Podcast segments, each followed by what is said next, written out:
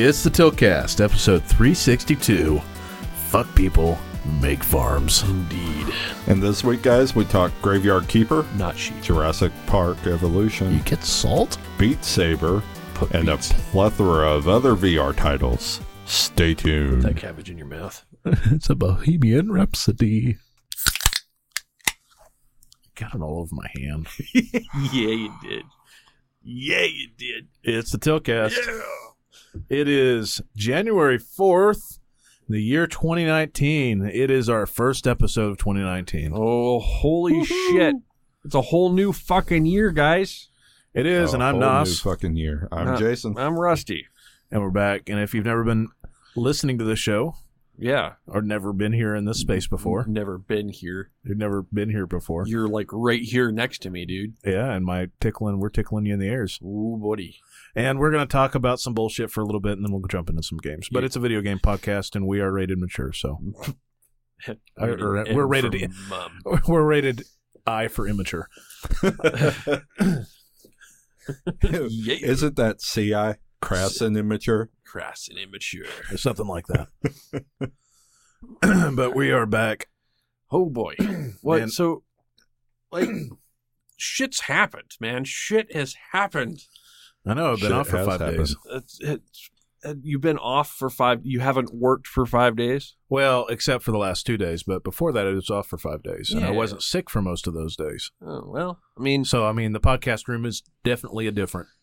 it's a color it's a whole different experience in here. I don't have to like step over you know old mic boxes and shit to get around. Hey man, it's like you know organization. We don't have a, yeah. a mountain of energy drink cans in the corner. But we were working on that. We, had like a a waste can that had what about forty cans in it. Uh, we've we've Uh, cleaned it out Probably more than that. since we since we moved into the uh, to the studio dun- sex dungeon room that we've got here. We've cleaned it uh, up about three or four times. Right, about four Yeah. times I think. there, there was probably uh, There might have been a lot more than forty. there, there, there was probably close to two hundred bucks worth of Rockstar cans in that. Well, if trash a little, if if you're going conservative and you bought it on sale, uh, uh, I'm I'm just saying we go through our own little uh own own little stockpile of Rockstar. just just Rus- just Rusty and I. Like most of those cans were ours. They Yeah, I weren't even occasionally have one. Justin's. yeah. Well, one of my New Year's resolutions was to cut back my caffeine and take my fifty percent. How's that been going? I had this is the first. Uh, this is the first energy drink that I've had in New Year. Cheers. Oh, okay then. So that's Four days. that's uh well hey 50% hey attainable goals man attainable goals is the is the key well, these nights are the only nights I actually drink rock star anymore. I I, don't can't- drink it in the morning. well i wait Um, I, I i get four hours of sleep before i come here um because my first day off i game real hard like Oh, it's your day off Thursday. yeah Thursday is my first day off i game real hard uh and i've been playing a game that you know basically makes you forget time and uh and, uh yeah when i realized what was happening it was already two o'clock in the afternoon this afternoon uh so i said eh, maybe i should probably try to take a nap because it's not sleep at that point it's a nap Yeah. Did you guys do anything interesting on New Year's? I worked Hell woo Uh, woo Jason, did you do anything? I basically we stayed at home. We watched movies all day. I was Right. similarly boring. I, you know, I haven't had any alcohol this year yet. I can say that because it's only four days in. But yeah man I four days in I- going strong Well, I- four days I in, can- going strong, har low carb is what the deal is. Yeah, yeah. but- Yeah. I- I fully planned on it, and then I ate too many enchiladas. Mm. And so here's what happened. Like New Year's Eve, um, I got a call from my parents, and they were like, "Hey, we want to move some furniture on New Year's Day. We bought new furniture. You can have our four-year-old couch, and we'll give the other one to Grandpa." And I was like, "Okay, why are you getting new furniture? We just don't like the color." Okay, okay.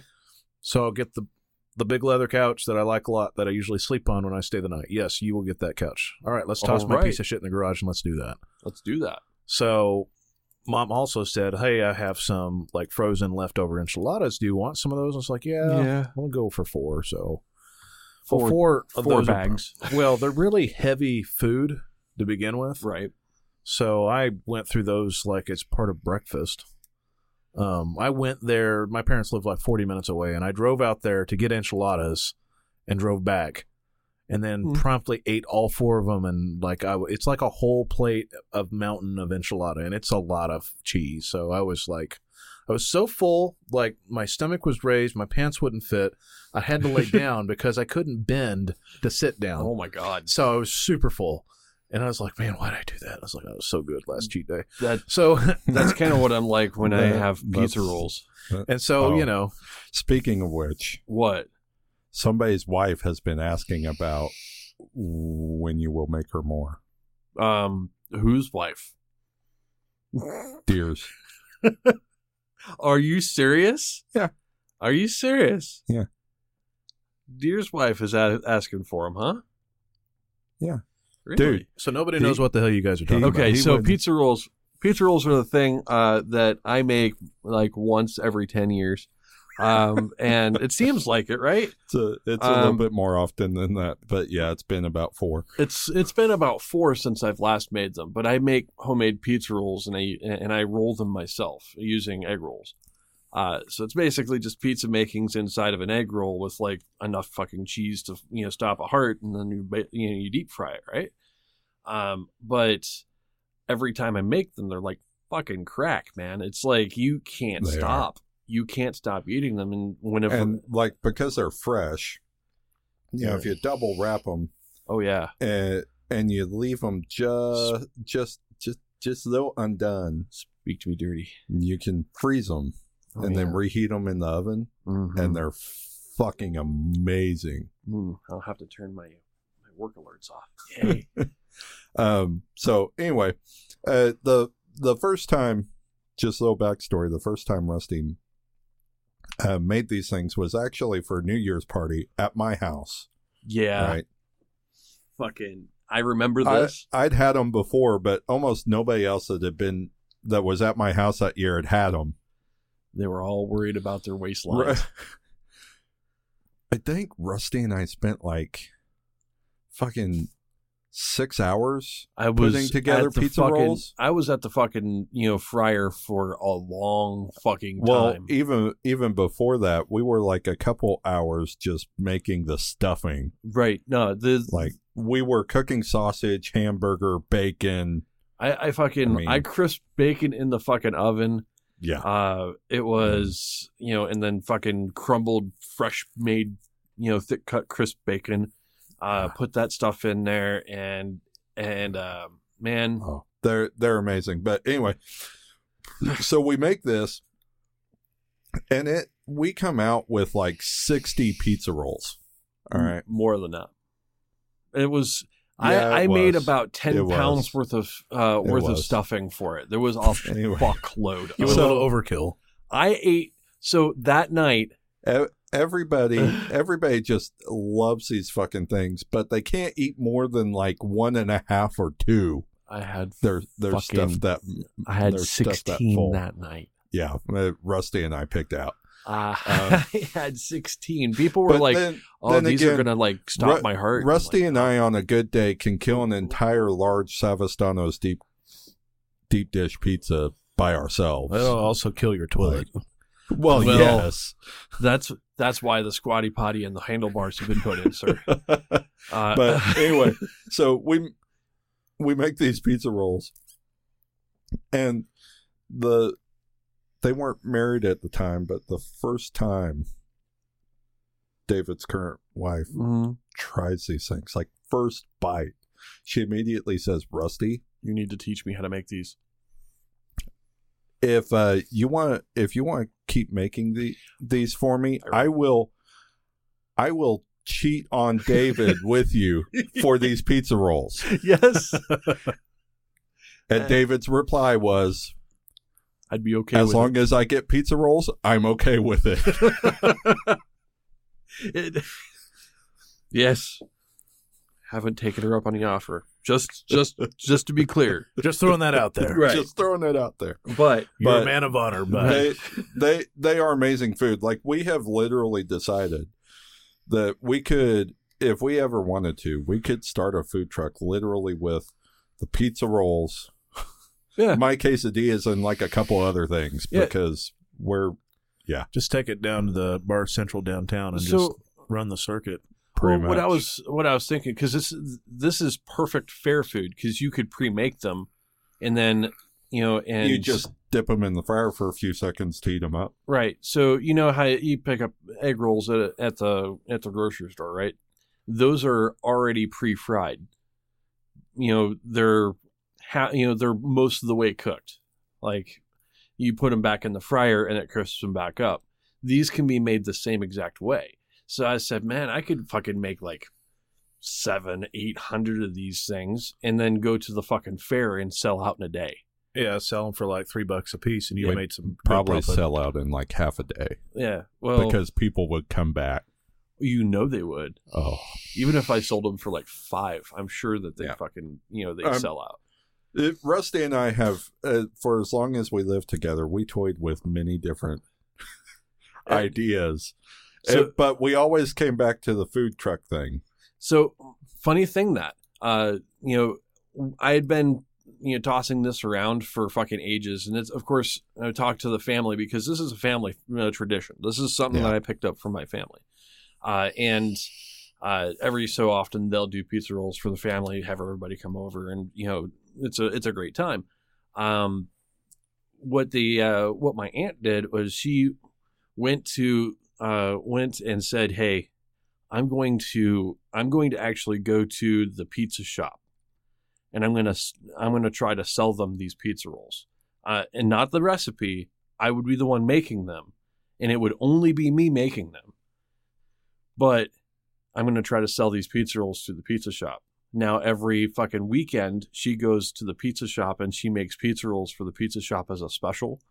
And she sells those for uh, it's two pizza rolls for seven dollars and uh and she's even played with the recipe so it's not just the you know just the meat pizza that we Yeah. you know put together she's actually made apple pies out of Oh, them yeah. uh Yeah, she's totally. made fucking like cherry pies out of them she's made all kinds of different kinds of uh, uh of toppings that you know to put into it uh, i guess you could call it toppings but you know fillings um but yeah she's like she went with it and they sell out every weekend this is a little fucking town in you know in what i consider bfe michigan uh, and they sell out fucking you know three or four hundred of those things every, every weekend. weekend. Oh Yeah. yeah, I totally see it. the The thing is, as as much as the um the way they're put together is special, and and I know just because I've had the good grace of helping Rusty make them a few times. I have, uh, Um, you know, we we have signed a pact. we have. Uh, you're not getting it out of me. Right. Um, but I've had the good grace of of knowing how to make these, and a lot of the art is how you prepare everything too. Though it's Yes. not just what you're putting in it; it's how you prepare it Exactly. and what you're using. Um, a big component of it is the cheese. If you don't have the right cheese, Only Yeah. the uh, only Yeah. the top quality shit, man. You you got to put Yeah. you got to put good shit in that, and it comes out so awesome. There were uh, now. but the now problem is, like we go make Thanks. a single batch of pizza rolls. Mhm. we're looking at dropping a hundred bucks at the grocery store. uh, at least But that hundred bucks makes like forty pizza rolls. right. It's uh. So there was there was a time where I actually lived in a dorm. It was one fucking semester. I lived in a dorm, and we had, and you know, they were like, "We want to have a party. Who's gonna cook?" And there's like this fucking dorm kitchen, right? It's you know, it's the communal kitchen that you know basically nobody uses because they just use the fucking microwaves in their room, right? Um, oh yeah. I I decide that this was this was the time to shine, and I and I said I'll make pizza rolls, and they're all thinking fucking Tostino pizza rolls, right? Uh, and I go and I spend fucking a hundred dollars on you know on the you know all the stuff for it, and then I have to buy the pan and I have to buy the oil and I have to buy everything you know you know, to to be able to fry it because of course nobody has that shit in a dorm. Oh yeah. Uh, and um, I start making these things, and there was uh, I remember this very clearly. There was one guy that said, "I can't have pork," uh, and I'm like, "I, I understand. Uh, it's it's a religious thing. I understand." So I'm going to make you special pizza rolls, and I made fucking pizza rolls that were like turkey pizza rolls, yeah. and uh, It- and I made and I and he's like, "I can't even have it in the same oil," and I'm like, "I understand." Let me go ahead and No. get you, you I- know, I another will. pan. I will say this: we have done for my wife because she can't eat cooked pepperoni for some weird reason. The oil messes with her stomach. Right. So we have used turkey pepperonis. Turkey pepperoni. Yep.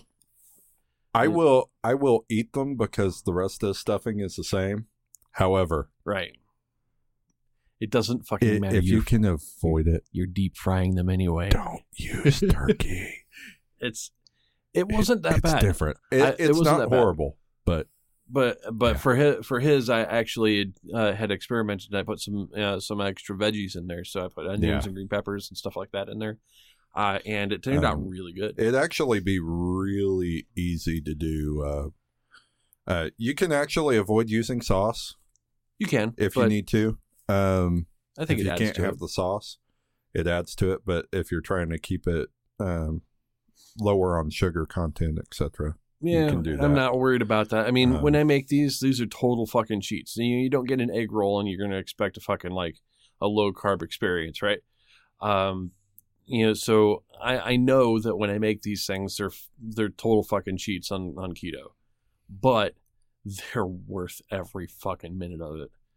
It is. It's it's an experience, man. So we'll try that with the next get together, maybe. Mm, yeah. You just remember, I'm going to have to be here about two hours ahead of time. That's fair. because it takes some prep uh, preparations.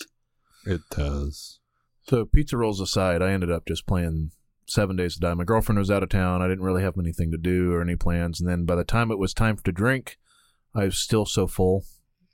Like I just I didn't eat anything.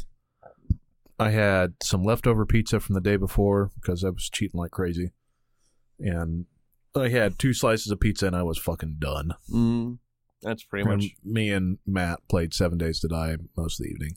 Yeah, I kind of wanted. We wanted said to. Happy New Year, and then we just kept going. I, Yeah, I his kids really were asleep. to, but He he fooled his youngest into thinking that it was New Year's that at midnight at nine o'clock. Uh huh. So he had New Year's with his his kid at nine o'clock and said Oh. Happy New Year and put her to bed, and then That's started amazing. gaming.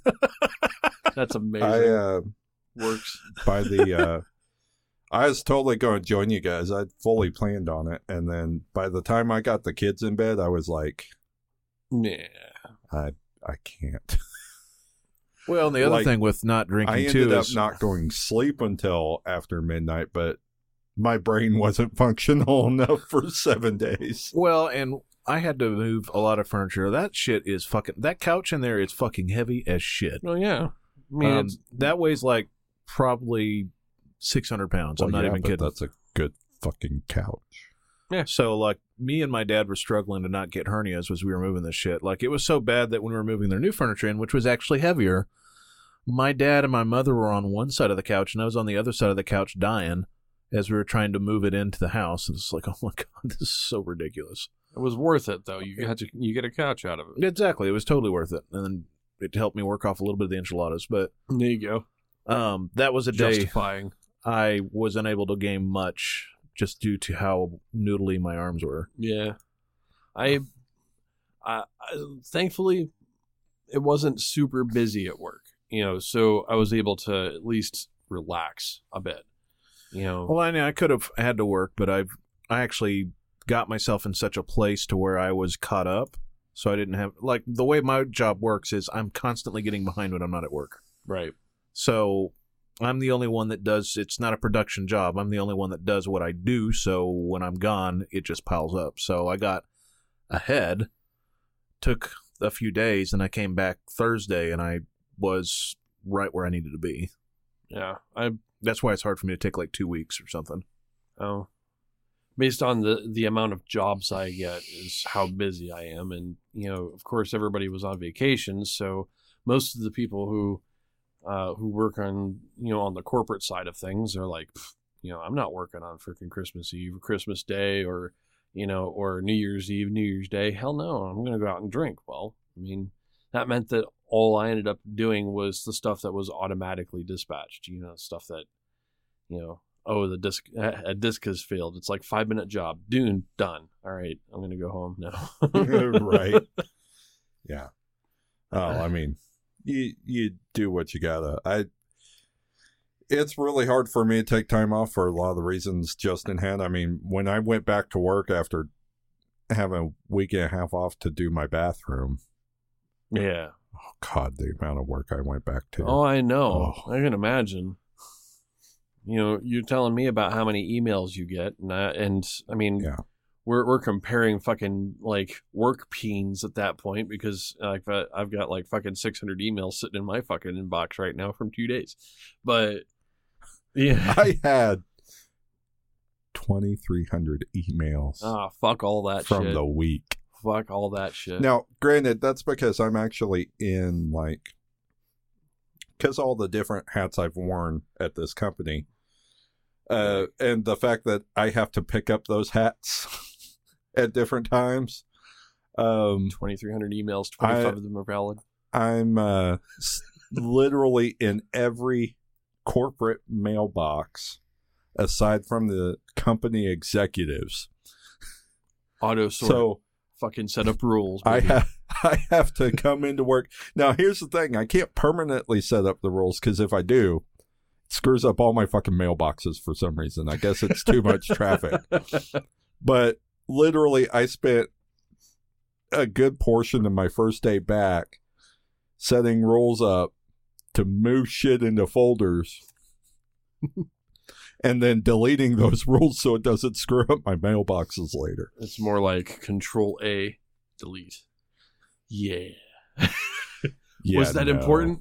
You're just gonna have to send it to me Yeah, again. no, because because sprinkled in all those boxes are something I actually have to reply to. I know. Uh, that's that's just the way it But- is. Fucking corporate America. Wow.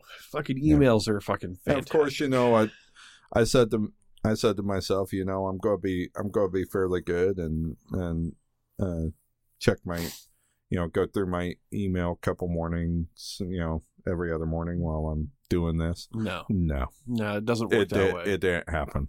I, I tell myself that same thing. I'm like, I don't want to have to come During- back to fucking a thousand emails. I'm gonna check it every once in a while. During that whole process, I was literally waking up at 6 a.m. in the morning. Yeah. Going to bed at like one or two in the morning because I'm working that. Yeah, no. yeah, no, There's- Nothing got touched except for my bathroom during that week, yeah, in, in, including the wife or the children. nothing. like, literally, I had almost zero interaction with all of them. Awesome. Yeah, I just ignored them all week. I fucking turn everything off nowadays. So that that was part of New Year's too. Was actually Finishing that finally. No, uh, um, really kind of spending time with the kids because they all Ah. feel like Uncle's been doing nothing but working on this bathroom or going to work and then coming home and working on this bathroom. Right. Yeah.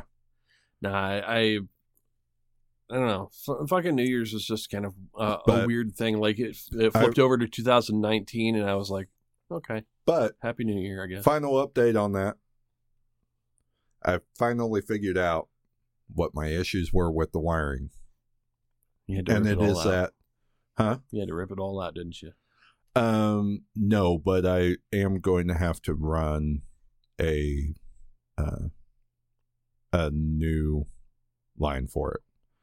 Like I've got an to. empty breaker from where I took out the attic fan. Yeah. I'm going to have to run that breaker just for the because of the load the load's just finally too much.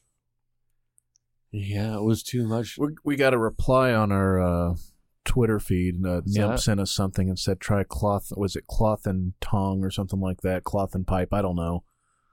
But like I had to look it up, and it's like wiring from the twenties. It's Oh my Oh, god. yeah. Cloth and pipe.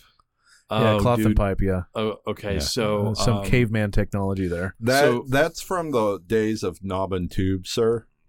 knob You- and yeah, that was what it you knob. I think yeah. it was knob and tube. knob and yeah, tube. you you don't um, uh, you don't use that anymore. uh, No. The- the if word- you if you find that in, I'm sorry. oh wow, oh my god. well, there there went our camera light. What Um, what happened? Uh, the dog happened. The dog ran through the light. Oh wow! So the light that we have here that I call the sun that we never use. Sorry about your ears, by the way. Um, uh, the uh, yeah, that's been sitting over there untouched for what a year and a half now. Uh, I think maybe and longer. it just about fucking attacked Justin. It was unexpected. I I It was very unexpected. I squealed a little bit, but no, that's, that that She's now staring kid- at me from a distance. Of course, she's like that fucking atta- that light just fucking attacked me. Um, no, that that I had a uh, uh, my my first place that cabin out the two room cabin I told you about uh had that kind of wiring in it in a wood fucking cabin. The whole place was a fucking fire hazard. Uh, and uh, uh, yeah, there's a whole reason why they they got me out of there so that Yeah. they could uh, they could update the places oh yeah, but yeah, not fun. You know, especially when s- things start to smoke.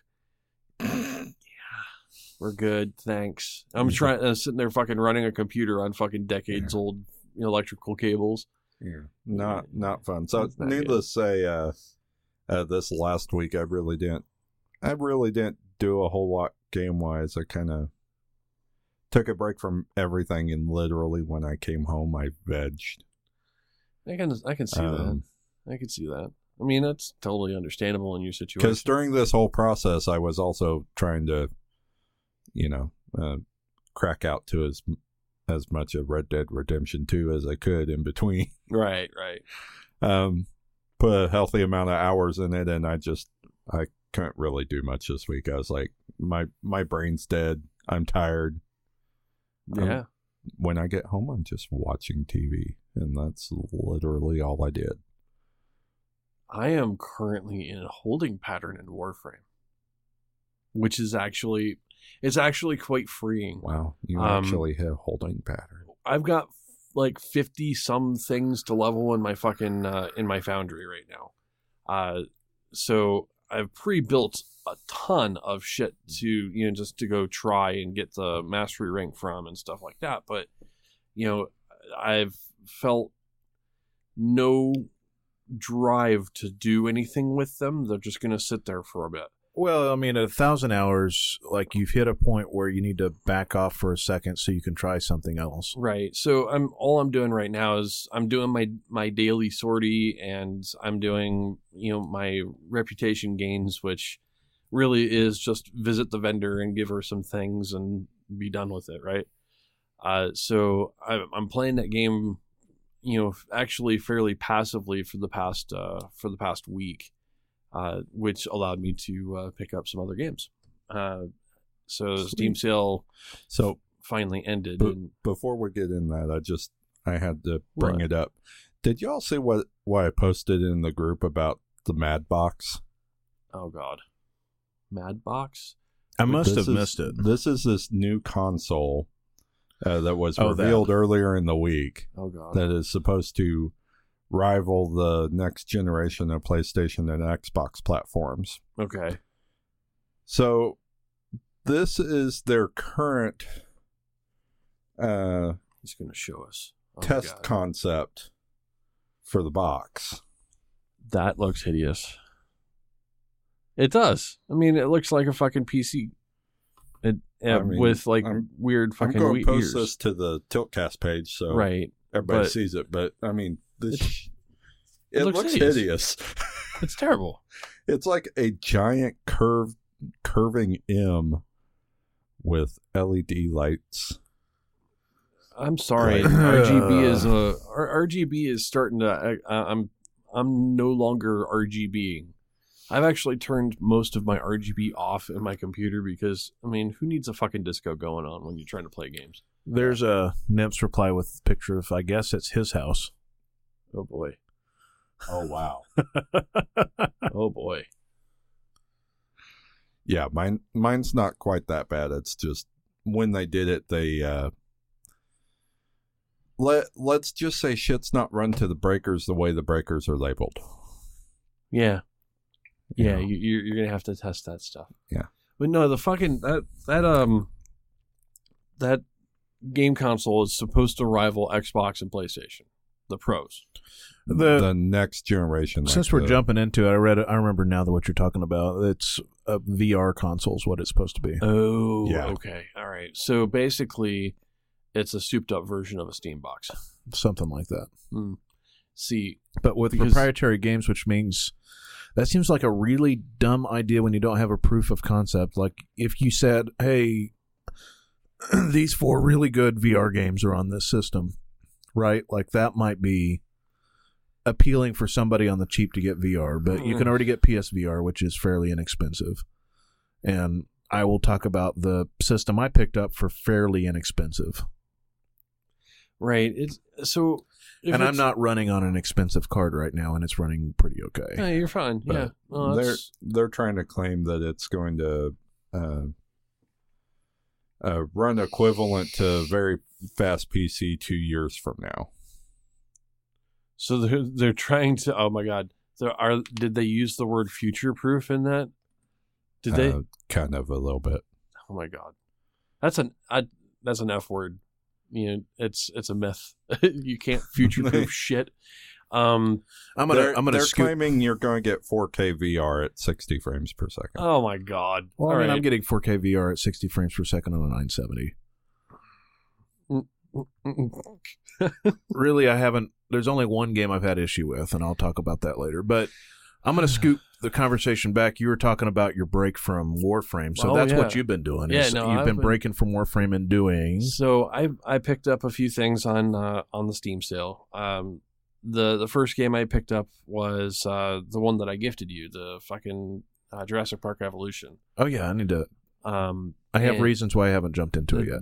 and that's fine. You know, it's totally understandable. It's a park builder. It's not really It'll be something that will catch my interest soon. yeah it's it's just a uh, it's one of those you know relaxed type things and uh, park builders are really not necessarily my cup of tea but i wanted to give this a try because i'd heard some good things about it um I've heard Nerd Quarters talk about it quite a bit because they're big Jurassic Park fans, or at least a couple of them are. yeah and and, and, as far they as the both seem to like two of the guys on there. I want to say it was Mackie and maybe Harlow that really like that game. Yeah, the the dinosaurs look fantastic. Like they they spent a lot of time making sure that the dinosaurs looked cool and had good sound and all that.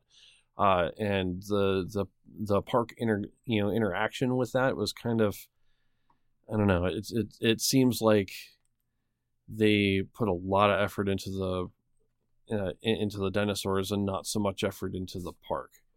Uh, what uh, one of the uh, biggest gripes that I have with the game is the uh, the fucking terrain leveling, like trying to you know to snap certain you know certain buildings to the path that you've created, uh, so that you can get your visitors to you know to come and go from the shops or go to the you know to the viewing stations for the dinosaurs or whatever.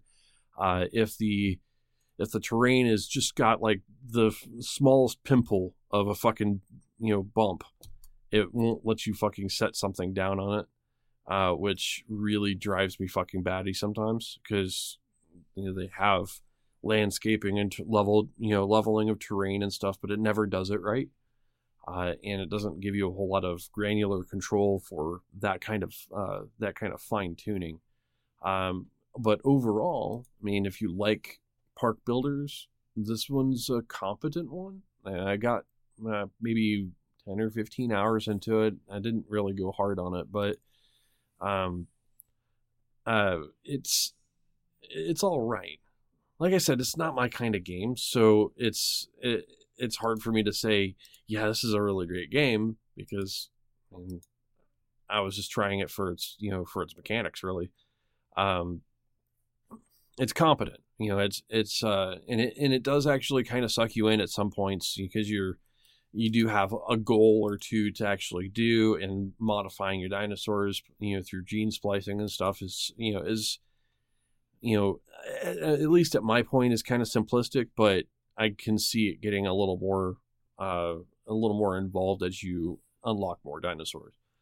Um, you know, right now my park has got like a massive fucking like herbivore pen with pretty much everything that's an herbivore in it, and, then I made a uh, a carnivore pen which you can only because of the dinosaurs' social stats, you can only have so many of the same kind of dinosaur in the same pen. Otherwise, they'll start fighting each other. Uh, so, Well, I mean, that might be interesting. so what I've been doing is I've built my like uh, throw an herbivore and a carnivore in a pen. that's kind of what I'm getting to is I've got uh, a carnivore pen with three, you know, three of the the base. I can't fucking remember what you know what dinosaur it is, but it's the base carnivore. Kind of looks like an Allosaurus, but uh, you throw those three in there, and that's basically the the maximum that you can have in that pen for that kind of uh, that kind of dinosaur. And then I said, okay, what would happen if I dropped a Stegosaurus in there? And then I see you know the carnage that is Jurassic Park. Now that's kind of that's kind of the the draw is you see that and then they get pissed and they start attacking the fucking uh I have electrified fences for my carnivores so you know so it's a little harder for them to get through but you end up having to uh you know fly out the helicopter and of course you can take over the helicopter's movement and then you have to trank the uh the dinosaur that's attacking the freaking the walls so that you can so you can kind of take over the first person perspective of the dude with the trank gun and you can fire the tranks at the dinosaur and it'll tell you whether or not you hit and you have to hit like bigger dinosaurs a couple times to get them to actually fall over and then uh, you can transport them once they're uh, once they're knocked out so basically, I go over and I fucking like trank the fucking you know dinosaur and it falls over, and you have to do something with it. So you pick that fucking dinosaur up and I just take it over to the lake and drop it into the fucking lake just to wake it up. Uh, there's some there's some there's some fun moments in the game. I, I enjoyed my time with it, I, and I probably will go back and play a little bit more of it, but um, it's uh it's it's not what caught my eye. just like just like normal it's an indie game that catches my eye it's an indie game that you know that basically sucks me in and you know and shows me what a fucking game can do Is it perchance something that I recommended like six months ago?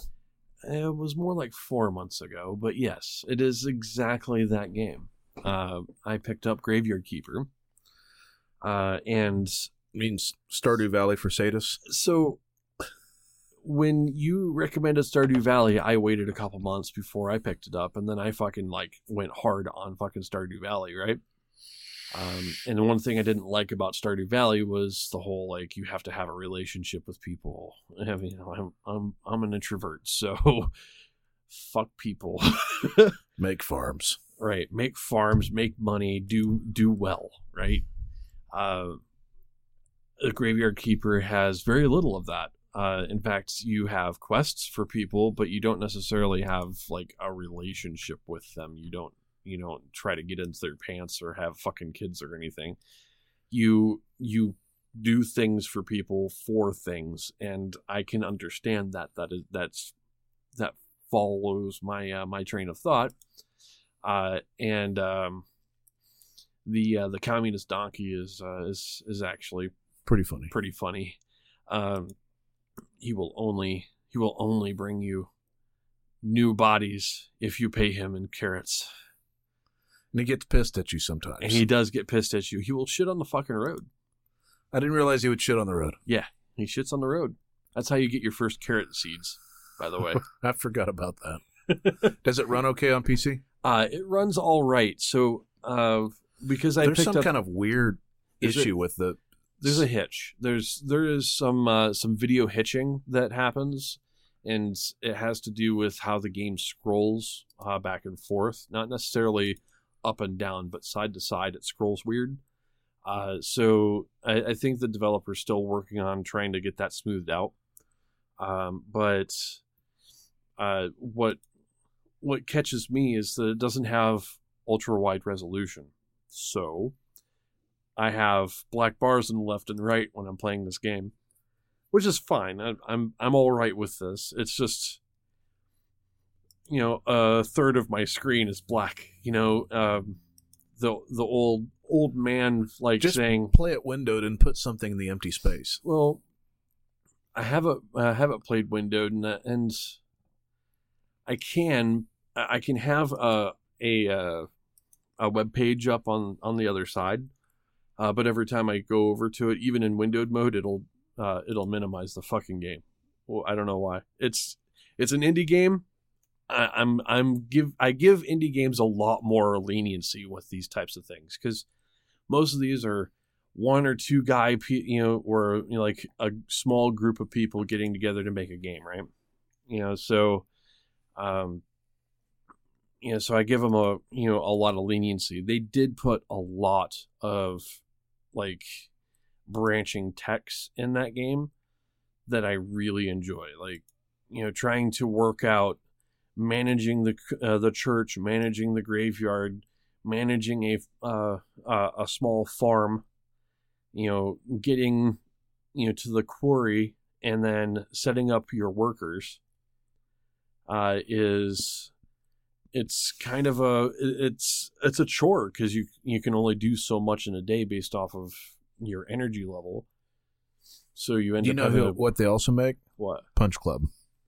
Punch Club. That's it. Yeah, yeah. So this is the same makers of Punch Club, and Punch Yeah. Club is all right too. Um, yeah. So I, I think I've gone, yeah, and spent most of my time, even like last night. I think I spent a good ten or twelve hours playing that fucking game because it was. You know, just one more thing. Oh, yeah, I need to do this thing to do this thing. Oh, yeah, I need to do this thing to do this thing to do this thing uh, and it keeps going on and on and on. And like, okay, I need stone, so let's spend a day doing stone. Uh, I need to go into the you know into the dungeon to find bloody nails. Let me go find bloody nails. You know, it's you know, but I need to have a sword to do that, so I have to build a sword. You know, all these things just kind of kind of build onto each other, and it's it's got a really good gameplay loop to it because uh, you you have to do certain things to be able to do other certain things. Um, it's just it, it's it's well made, but it doesn't necessarily hold your hand in certain places, and I kind of wish it did. You know, Um, it's a small Russian team that makes that game Small Russian team, go figure. Uh, out of St. Petersburg. In Mother Russia. Well, I looked at I looked at the people. it's Lazy Bear Games is the name of the developer, but they uh they said the following page is in Russian, and it's just the jobs page, and it's just they have a couple of positions open. yeah, uh, I really enjoy it. And the points that I was trying to make was um, the like the quest tracking in that game isn't the isn't the greatest, uh, and it isn't immediately apparent how you get certain things like science. Um, it's not apparent that you have to use paper to make science. Um, you know, it's not. I don't think it's really even mentioned many places in the game. If if it's mentioned, it's mentioned once, and then it's in a dialogue that's completely forgettable. Uh, and uh, you you end up just like clicking through things, and you miss that detail. Like I didn't know how to get moths at first, and you know, like oh, I have to go pick flowers at night, not net not during the day, but at night, and that's how you get moths.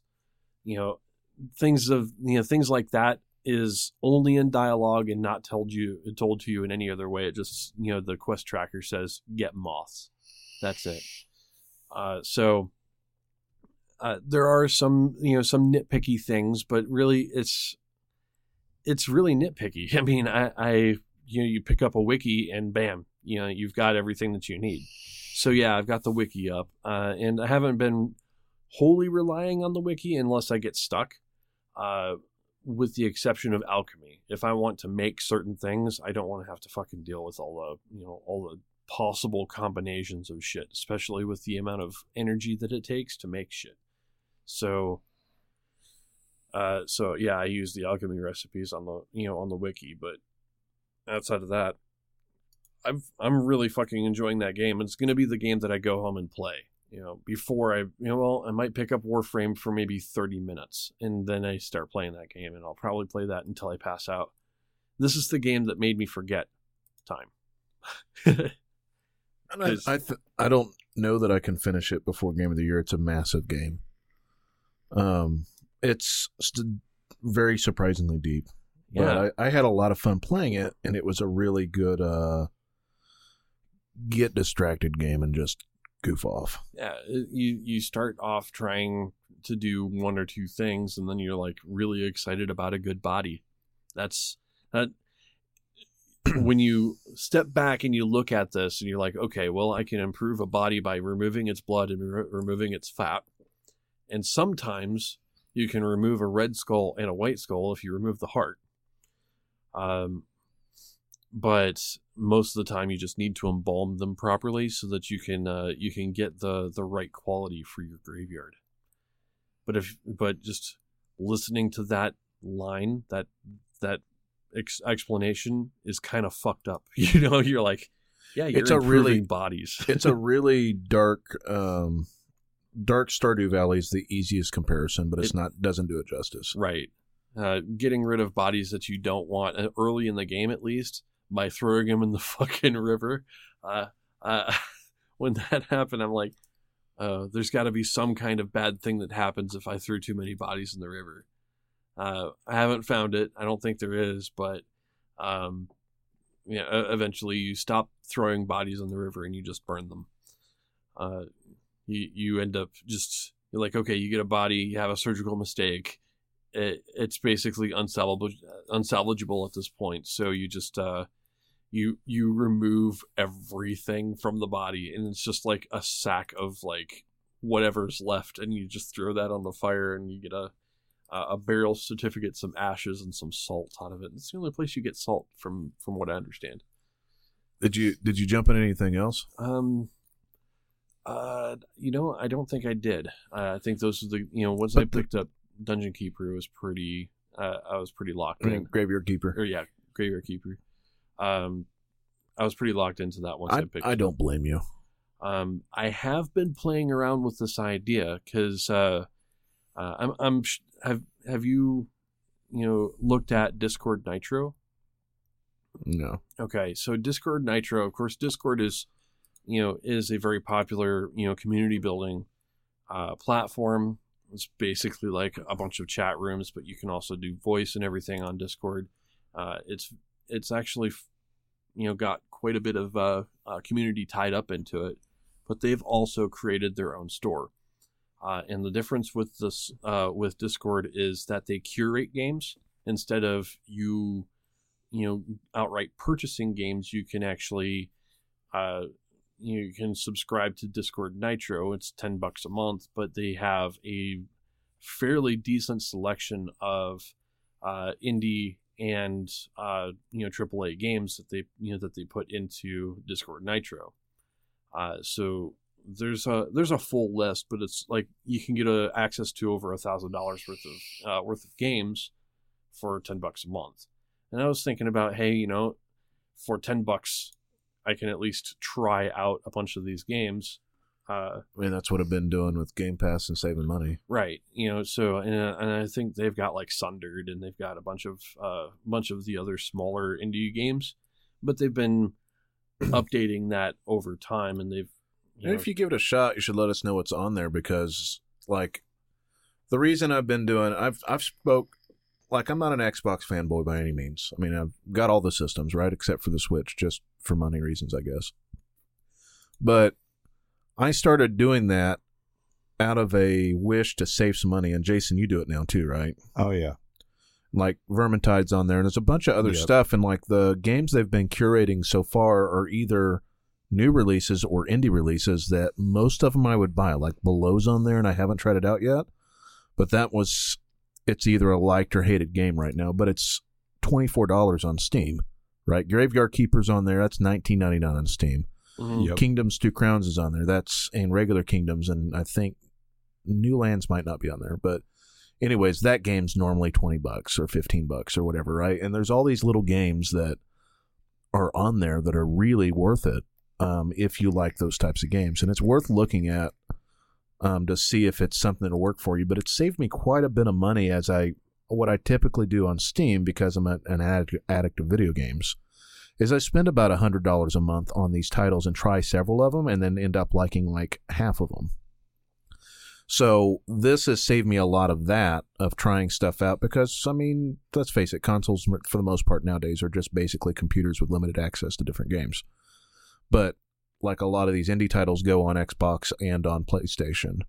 So it's really easy to do that mixed with Steam sales and then the occasional AAA that I buy and I've you know, I've spent very little on extra games that I would normally spend a lot of money on. And there's a few things that I can't do. I've I'll talk a little bit about VR here in a minute, but that's one of the things I can't do on it. But that aside, like it's just saved me so much money lately, and I've I've really enjoyed the curation. There's like 15 titles that I've actively played off Game Pass in the last six months, and that's quite a bit, you know. Yeah, Yeah. no, it's and that's why I was looking at the at Nitro for, uh, you know, for this because there's quite a bit of different games that's available in, uh, you know, in this, and I'm not big on the idea of having yet another launcher, but because I have, you know, I, I use Discord for the Warframe clan, uh, it's already installed on my computer, and you know, having access to these games plus the emotes, because of, of course, you know, if you get Discord Nitro, you get GIF emotes and stuff like that. So, I mean, that's a big thing on you know on Discord anymore. Um, it, it's it's just nice to have a, uh, a a set of curated games, and it's not necessarily what I would have expected if you'd asked me two years ago what I would recommend. But you know, things like Game Pass and Discord Nitro with you know with curated games where you have a subscription and you have access to games that rotate out or rotate in. Yep. Um, that is a really great option for say like modern day rentals.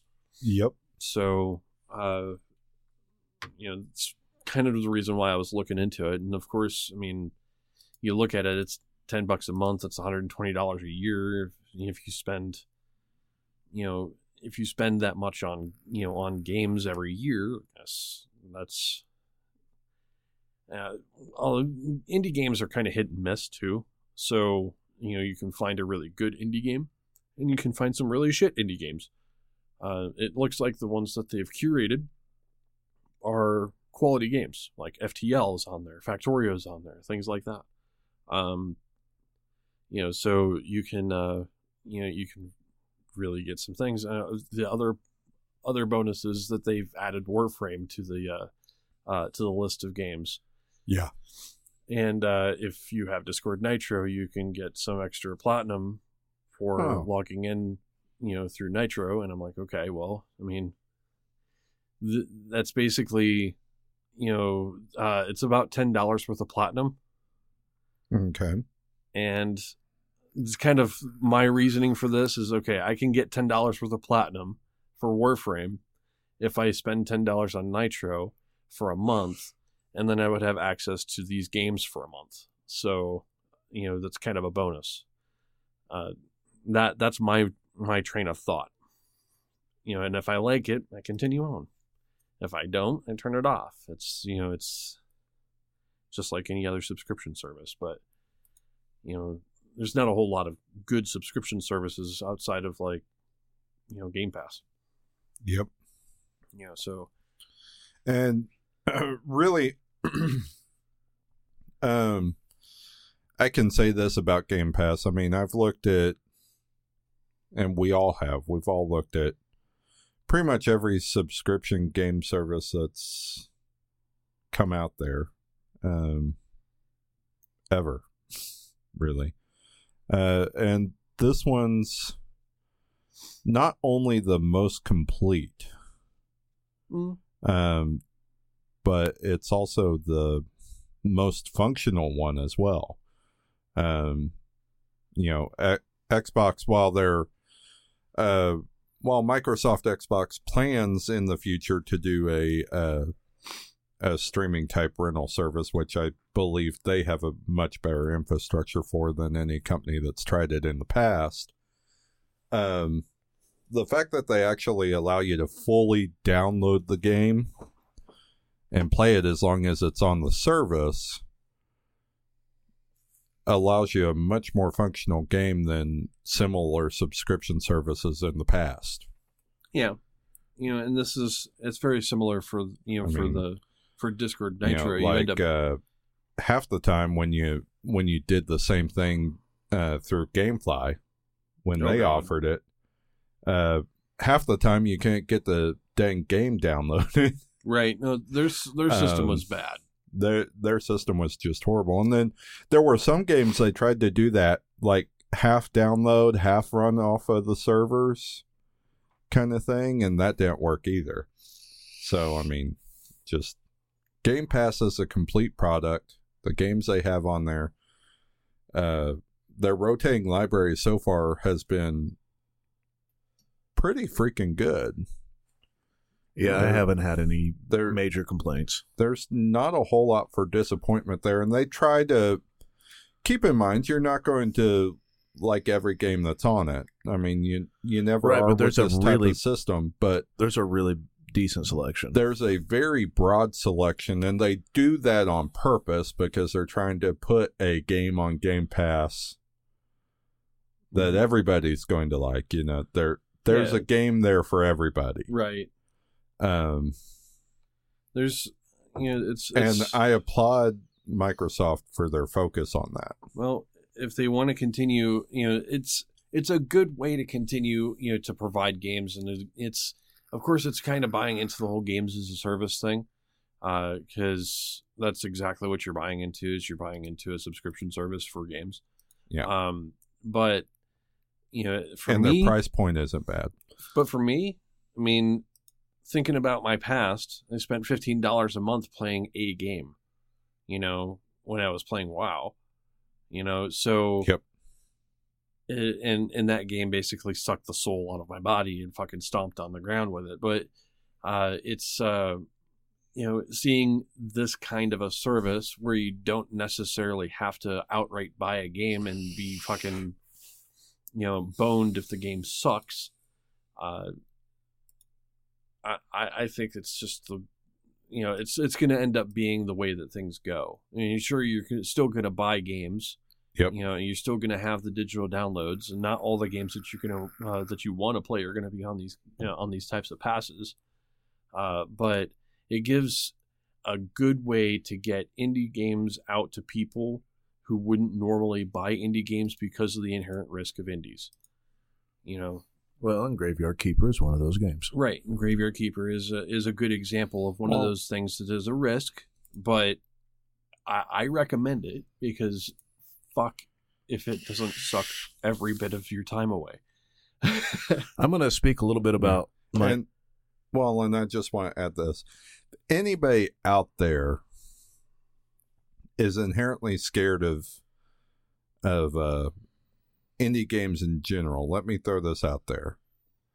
There is a good number of indie games out there that, if you look, and they are available on all three platforms Xbox, Steam, and PlayStation, or even just Xbox and Steam at the same time.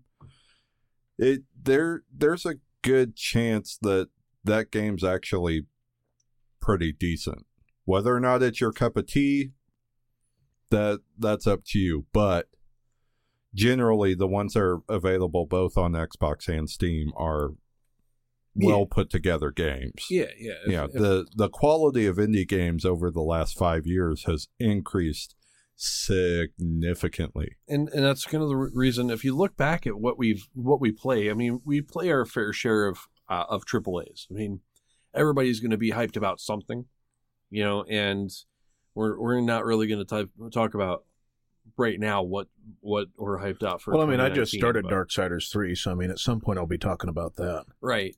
But those are you know those are the big AAA games. Those are the ones that hit the news. You you hear about it you know well well ahead of time. Things of You that see nature. ads, Right. Whatever. Uh, but I mean, if you hadn't looked at Graveyard Keeper, you know, or even heard of this game, you know, you're you're missing out on you know on a on a a damn decent indie game. You know, and you know, games like Sundered, while I couldn't, you know, while it pisses me off to play that game every so often, the game is beautiful and I can appreciate the amount of work that goes into it. You know, and that's kind of the things, you know, I, that's why I play a lot more, you know, you know, indie games than I do AAA's because I appreciate the indie games a lot more. Oh yeah, it's it's a weird thing, but you know, you you're playing a fairly simple game when it comes down to how it's built or you know or whatever you know it's not it's not super engineered with freaking like you know unreal eh, you know engine or anything like that. Sometimes it's sometimes it's just a pixel art game like fucking you know you know pretty much anything else i play. But that has its own little you know it's got its own quality you know and, and i and i feel better about picking up these types of games because it's those developers that are pushing new ideas they're uh, they're pushing the boundaries of games whereas if you look at the aaa games even in the past you know few years they're using a formula and that formula is starting to fail and that's kind of where we're at in AAA right now. And they're, you know, well, the uh, com- big companies do, do p- big AAA games. They can't afford to take the risks that the indie games do. Here, here's what I'll say to that: they are following the big developers for the last couple of years have been following the uh, the same sort of path that the indie games have with mm. early with early access. I mean, when you think about it, when early access first started, the vast, vast, vast, vast majority of those games that were early access were indie games. And really, they were trying to drum up enough money to really finish off the game, right? So go buy this in early access at a discount help us raise the money to finish the game. Right. Right. Um, I feel like they're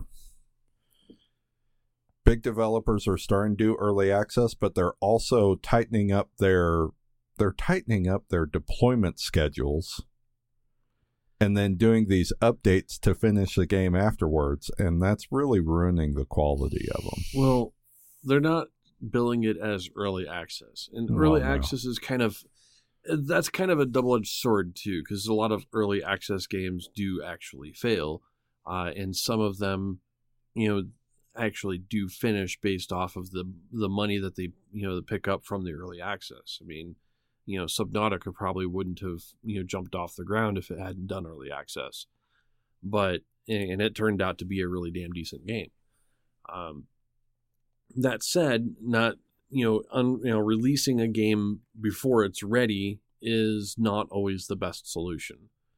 Uh, no. Even even for indie games, even if you have to push the release date back, uh, push it back and finish it. And, and I've told that you, to people who are pissed off. Uh, oh fuck! What was the game that was? Uh, uh, there was people that were pissed off about fucking Crackdown. Uh, I told them, you know, calm the fuck down if they determine that it's not fucking ready, you know, it's not fucking ready. And then, well, or bring it up again as much as we have the last couple years. It they could totally push No Man's Sky back another six months. They could have. I mean, I, sure. I was kind of built into the fucking hype on that. You know, uh, that was the the the last big, you know, last release that I kind of drank the Kool Aid on. Uh, and of course, that was the time that you know that opened my eyes to hey, this Kool Aid is toxic. Uh, so uh, it was uh, it, it, could have probably you know it could have released a year out you know afterwards. Yeah. But the thing is, uh, this is where the double edged sword comes in. They wouldn't have known what was broken in that game until the players actually played it. Mm, that's true too.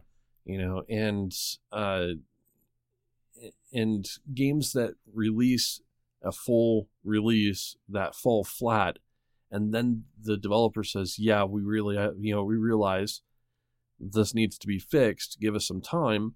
And then they go they actually do fix it. They kind of redeem themselves in a bit. You know, No Man's Sky was a little different because there was a, a, a lot of lies and shit like that was you know was spread around before its release, uh, and it wasn't exactly what was shown uh, at you know at the E3. So it's it's kind of a special case, but uh, there there is that's that's where the double edged sword comes in. I mean, you do want people playing your game, and a lot of the times these developers come up with really cool ideas on paper that don't work so well in game. Yeah, And, that's true too. You know, and, and that's actually very close to what uh, what Warframe's development cycle's like too, because they'll come up with a new weapon or Warframe, and they'll be like, okay, we're going to do this. It's got this abilities, these abilities. People play it, and they're like, this doesn't feel right. And they take that uh, that feedback and say, okay, let's make a change. And you know, most of the time, it changes for the better. It you know, it works better. It feels better. It you know, it has better synergies. You know, so yeah, I don't There- want uh, an early release like Fallout 76 where it's a glorified fucking stress test. What I would want is them to actually do a real fucking beta, wait six months, and then fix all the things that was brought up in the beta before it's released. Not two weeks, six months. You know, give it some time, cook that fucker a little bit more, and give me a finished product. Yep. So I was going to kind of start to say one of the things that I did this last few days is I got that mixed reality headset, and I can say that I'm not disappointed in the least. Oh man, Um, I had to do a lot of altercations to get this thing to work, and I'll explain that. It's not the headset's fault; it's my not knowing my rig enough fault. I had 3.0 um, USB ports on my computer, but for whatever reason, that board is not recognized by Windows drivers, and because it's not win- recognized by Windows drivers, headset didn't recognize it either. oh, wonderful. Um, I needed 10 gigs of free space, and it only wanted to install on my C drive, and I had nowhere to put. If people probably don't know this, but I've had a C drive that is micro C drive. It's it is big enough for the size of Windows, and I have the download folder and everything set to a different drive. But things that have to install to a native drive, I spent two hours looking for a way to change the install directory until I said finally, I just said fuck it. I'm going instead of doing this, I'm going to go see what I can get, how much I can get an SSD for. And I needed a new uh, new ports for the 3.0. So I ran to a local computer store that sells used stuff as well as new stuff. And I picked up a PCI Express card with 3.0 ports on it. It has four on it, which I was like, That's "Okay, fine." overkill, whatever. I will spend $30 on that. And I said, Do you guys got any SSDs? It's like, Yeah, we actually have a whole bunch of them left over. Is like, I've got a cheap one if you want to add it. And I kind of told him what I was doing. He's like, How's 128 gigs for $20? And I said, Let's do it. Oh yeah. I was like, that is a great price. I don't even care. He's like, it's SATA 6. Okay. And he's like, I'll throw you in the cable too. Oh wow. Okay. Okay. So I did that. And then I had to, I haven't messed with Windows 10 and how it formats drives or anything like that. So I had to figure out how to partition. Um, so I cloned my drive, right? So I cloned the C drive over and I figured I can just move everything over, but it had extra space.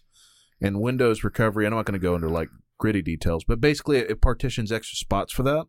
And I couldn't get that gone. So I had to figure out how to command line delete all that stuff so it would use the rest of the space. So I did that. Could have told you that. Um, well, you were asleep because Oh. it was the middle of the day. Gotcha. Um, so I went and I very quickly figured out how to do that, got everything partitioned, and then got it working. I was like, yes, finally, now I have another 60 gigs on my drive. So, of course, I filled it up with shit, but not everything. Like, I still have space. Um, but then I, you know, of course, installing the 3.0 ports was a fucking breeze. You just plug it in and then download drivers. Like, Boom. Done. boom, done. You know, 10 minutes later, it's up and ready to go. Um, so, anyways, I got all that shit rearranged. Um, and then I finally got my Windows mixed reality set going. And then I, I, being the cheap bastard I am, bought the cheapest fucking Bluetooth adapter ever. And I had to find drivers for that. I was like, son of a bitch. This thing didn't even come with drivers. I bought it used on Amazon for $5. right? so I had to figure out this like super like 12th party device, like how to get it working. And then I figured it out. And then of course now the controller is like after I've got them to where it would recognize Bluetooth anything, I finally just went with default drivers, which is probably what I should have done to begin with. Um, got it working, and now everything pairs to it. So that's great. Now I have a Bluetooth adapter on my computer. That's one thing the headset didn't come with. It didn't come with a Bluetooth adapter. But it came with the controllers. Yes, no but the- Bluetooth adapter. But the controllers are Bluetooth and it doesn't have a Bluetooth adapter. Okay. correct. But I Most of spent the- I spent one hundred and fifty dollars on this. But most of you know most modern PCs, you know most modern uh uh Box you know, PCs. system, you know system, you know like the Most pre-built PCs already have a Bluetooth adapter. you know most laptops have you know Bluetooth adapters, uh, and I think my motherboard actually has one built onto it. Um, Well, this is an old case that I have right. gutted and put stuff in and gutted and put stuff in. So got the adapter right, and then finally got that fucker working. Now everything pairs to it. That's great because I can pair my Xbox controller to it now too without a cord. Hell yeah. So that's great. But finally got all that shit working now, and now I just turn the controllers on and it works. Um, I'm running on an overclock 970, which is not a new card you can get for extremely cheap. Yeah. Um, but it is still working very well for me. It's I got it out. Got Trent gave it to me to as a loaner till I got a new card, basically. Um, after my Titan blew up. So, but it works, and it's mildly overclocked. I don't have it overclocked anything stupid, like 100 hertz. Um, but uh, so I've got that, and you know, 16 gigs of RAM on an old motherboard with an old i7. Like not a special rig, Right. but it it's a finely tuned rig. So finally get this up and running. I have to kind of figure out what Windows mixed reality is like. And then it, Windows mixed reality is basically just Windows VR. It's their branding for everything that will happen and turn into mixed reality. The Acer headset I have has a higher resolution than an Oculus, um, but is significantly cheaper. It originally retailed for about four hundred dollars last year, but there was nothing on it, so nobody bought it. There was nothing you could do with it other than run a handful of apps on the Windows Store, which is why it wasn't a very popular device. Recently, this last year, 2018, um, Steam started providing mixed reality support. And now basically anything that works with Vive works with this, with natively without a lot of dicking around to make it work. Like there hasn't been a lot of like me going through config files or anything to. There's only been one instance of that, and I'll explain it. It's because this particular game really doesn't work well on VR for any system. It's just kind of wrapped around it. Okay. Um, but so after I got it up and running, I my friend TJ have been playing a shitload of Seven Days to Die with, and I won't go into that, but I've been playing a fuckload of Alpha 17 uh, between Matt and TJ, and TJ now has a server, so playing him with him, my friend Dustin, the old WoW buddies as well. Um, um, but he started. We set up family sharing, and I've got access to his VR games because he's been talking about VR for a year now. right. So I started trying out VR games. And I was like, well, I'm gonna try this one. I'm gonna try this one. I'm gonna try this one. Like to figure out because it was in the middle of Steam Steam sale time, so I was gonna figure out what games I wanted to buy. So I just grabbed a shitload. Um, I'm only I'm not gonna list like all four thousand of them that I tried, but I will list the most notable ones, and I'll talk about the one you guys tried last. Yeah. Um, first of all, I did try Elite Dangerous in VR. Um, That had to be amazing. I'm gonna explain my experience. That's the That's the game that we had to. that was the game that I played the most of in VR. Okay. Um, there's a couple of weird issues that happen with headsets where sometimes it loses track of the controller altogether. Um, and it's a setting on your audio settings that causes it to like fuck up. Weird. Um, it has to do with 3D audio, and I like one of the 3D audio settings doesn't work with most headsets for some reason, and then it just you lose right axis control on a controller. It's a really weird thing to lose, but I had to do some digging to figure that out. Anyways, here's my experience with Elite. I went through the training missions to make sure I learned knew how to fly before I blew up my ship. Um, but I will say that if you've played any Elite, you know the Sidewinder is the littlest ship, right? And so the training missions kind of start you off in a Sidewinder. The Sidewinder kind of feels like you're in a Honda Civic, um, space wise. Yeah. You can see the floor. Your feet are almost on the floor. The dash is about the size of a, a small car. Um, the top of the cockpit is right above your head. Um, it is tiny as fuck, um, but it is it's kind of fun. You know, like I was like, oh, this is immersive as hell. Um, I like this. And again, you just heard my rig. I played it on VR ultra settings, and it ran fine. Sweet. Um, so I was like, well, I'm gonna have to do more of this. yeah. Um, tried the dogfighting simulator part of it to check to see if I knew how to fight. Did a little bit of that, and I was like, okay, I feel pretty comfortable with this. Now that I can kind of look beyond the cockpit a little bit and kind of track things naturally, I'm a I'm a better shot. Like I did the simulator for just the fixed wing uh, fighter craft you can install on ships, you know, that don't have any gimbaled weapons, so it doesn't auto aim any, and was able to aim fairly okay with an Xbox controller and shoot shit down. I felt really good about that. I was like, this, this is a game changer. Um, so then I loaded up the real game and started playing. And of course, the first thing I do is not dogfight. I just get in a. I don't have. I'm not at a level of some of the people that listen to the show. Mm. Um, and I had to restart this game. So this is a new game that I started when I got Horizons because I had a uh, an issue with my account and basically had to start all the way over. Right. So the biggest freighter that I have is a Type Six, and It's decent. it's a decent ship, and I have it modded to give me 108 spots without shields. If you, if So you I like could- flying bricks, yeah. Yeah, but here's the cool thing about the flying brick: the cockpit on that thing is massive as hell. Of course It is. feels like so it's like it's got a little walkway. So like now that you're in a VR space, you can kind of explore what a cockpit looks like, and it's like the chair is on a plank in the middle of like a cliff. You look down and and ten feet below you is the bottom of the cockpit, and you look up and ten feet above you is the top of the cockpit. It is a huge bubble. It is a massive bubble, and you do not get that sense of scale when you're playing that on a regular screen. No. It is huge. And I started playing. I was like, "This is fucking. I I'm okay with my school bus. Like this is pretty fucking cool." I, I wonder what the Asp Explorer is like. Um, uh, I 'cause- I haven't tried the ass, but I've, I'm getting to a point where I'm probably going to buy some more ships. But like, just the sense of scale on that thing was amazing. Even my, I have a couple of different Cobra. I have a Mark three and a Mark four Cobra. The one of the other starter fighter freighter right. you know, smuggler ships, right? So I was kitting out a Mark IV for mining, um, and I didn't get all the way into mining. There's a, that's a way more complex than I ex, ex. There's four different mining tools now, Yeah. and then you've got And and then you got, extra Asteroid Crack. Olympics, and you've got all the sorts of different view modes, and like I cracked one, and I was like, that was cool as shit. But like aside from that, I went, I'll just have to get back to this, but. Um, Yeah. like the Cobra has an extra like co-pilot seat, which you can actually put somebody else in but like the sense of scale, like my not skinny ass looking at that skinny little dude, just like, man, I got a lot of, I got a long, long ways to go here. Right. this guy weighs like half my weight. This is like I'm playing a stick figure.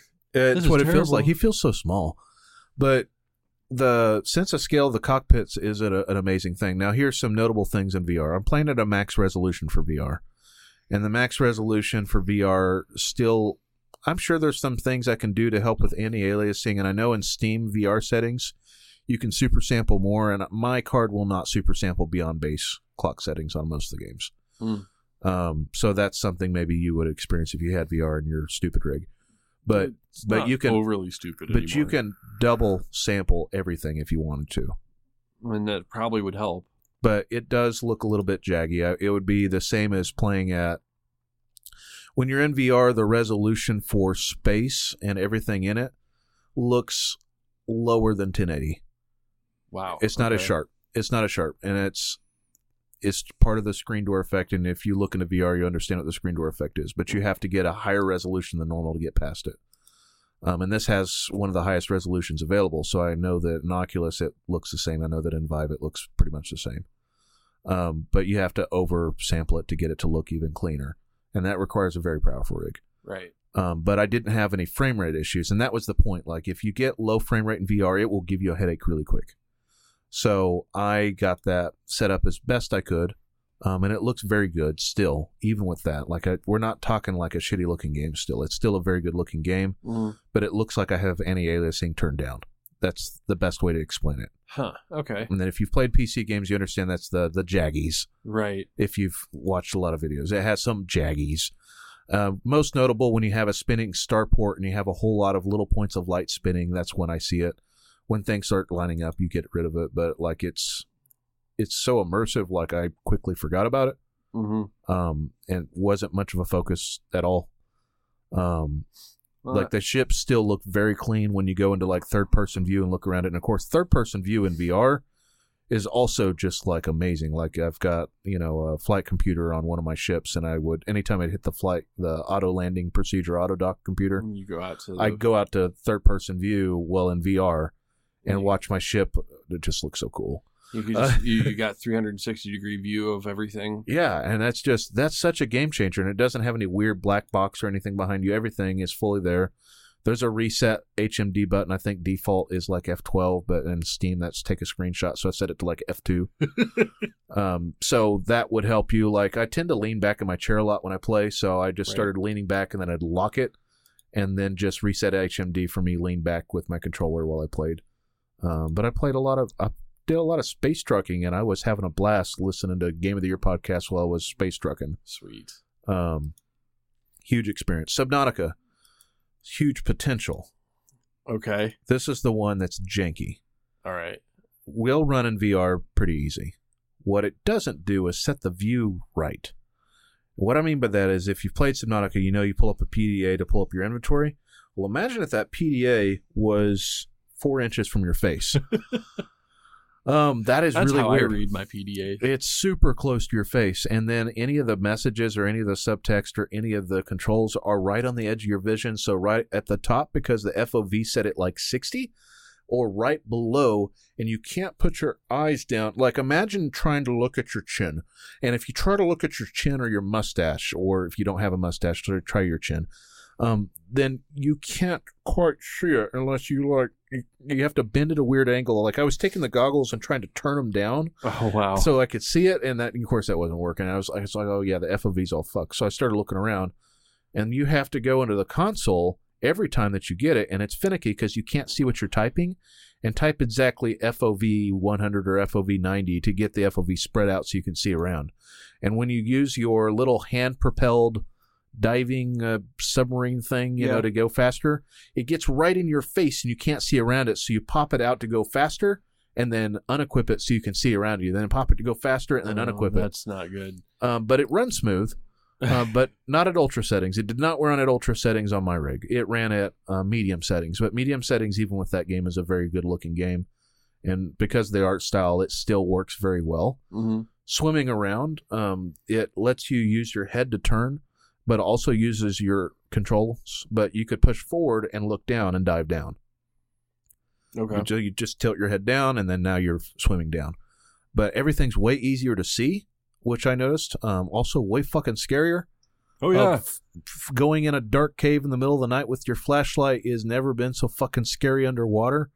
I imagine. Holy I built shit. a really basic base. Like it's still fun. I understand the controls and I understand that I can go into my basically your quest log to see the entries for what was talked about by the computer right. and can hear it. But like it is super fucking immersive. But yeah, like there's some things that need to be fixed for that game to work right in VR. Can you imagine the fucking? Oh, have you even beaten that game? I had a something shitty happen. So when I logged shit back in VR, my game was gone. Oh. and I was like seven eighths of the way through the game. See, I've beaten that game, and I've seen the end. Uh, I mean, I've seen the last bit of the game, uh, and I can just imagine going through the fucking lava caves in VR. That place With the dragons and everything. Oh, fuck that. with that place was fucking stressful as hell even in my you know and uh, one of the reasons why it was goddamn stressful is because you spent so much fucking time building the fucking you know submarine When I heard the the HMD or the you know the headset setting for the submarine, it has the cockpit almost in your face too. So like that's Ugh. that's I'm gonna wait a little while, but I understand. I've played enough of that game. I've gone almost to the very very very very end, so I understand enough to talk about it when we do our game of the year. But yeah, in VR, super fucking immersive.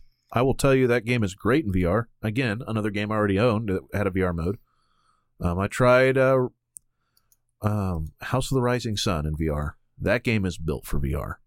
right It is right. Battlestar Galactica Starship Fighter um, in VR with some blocky graphics, and it has a cool tactical mode that lets you see the ships, so it extrapolates your view way out, so you can kind of look around your ship. That looks like it's about micro machine sized, and then you go into the cockpit, and then it course, the sounds are all muted, kind of like Battlestar, like you're in space, so you don't hear anything other than what sound it produces inside a cockpit. Right. Super cool, and of course, flying around in that was great. Um, another game that I tried out and now definitely own. Uh, it's a game called Gorn that's made by uh, Devolver Digital. Gorn is a violent gladiator arena game with rubber weapons. And the rubber weapons, the reason it works is it has a sense of weight and smack to it. So imagine if you took a foam like uh, like pool tube, right? Right. and you added some lead weights then and then you smack people with it right? Like you'd see the bend as it flopped and smacked. That's what gorn is like. Um, you move really stupid but fun. You take you hold down a couple of the that's the back buttons on the windows controller.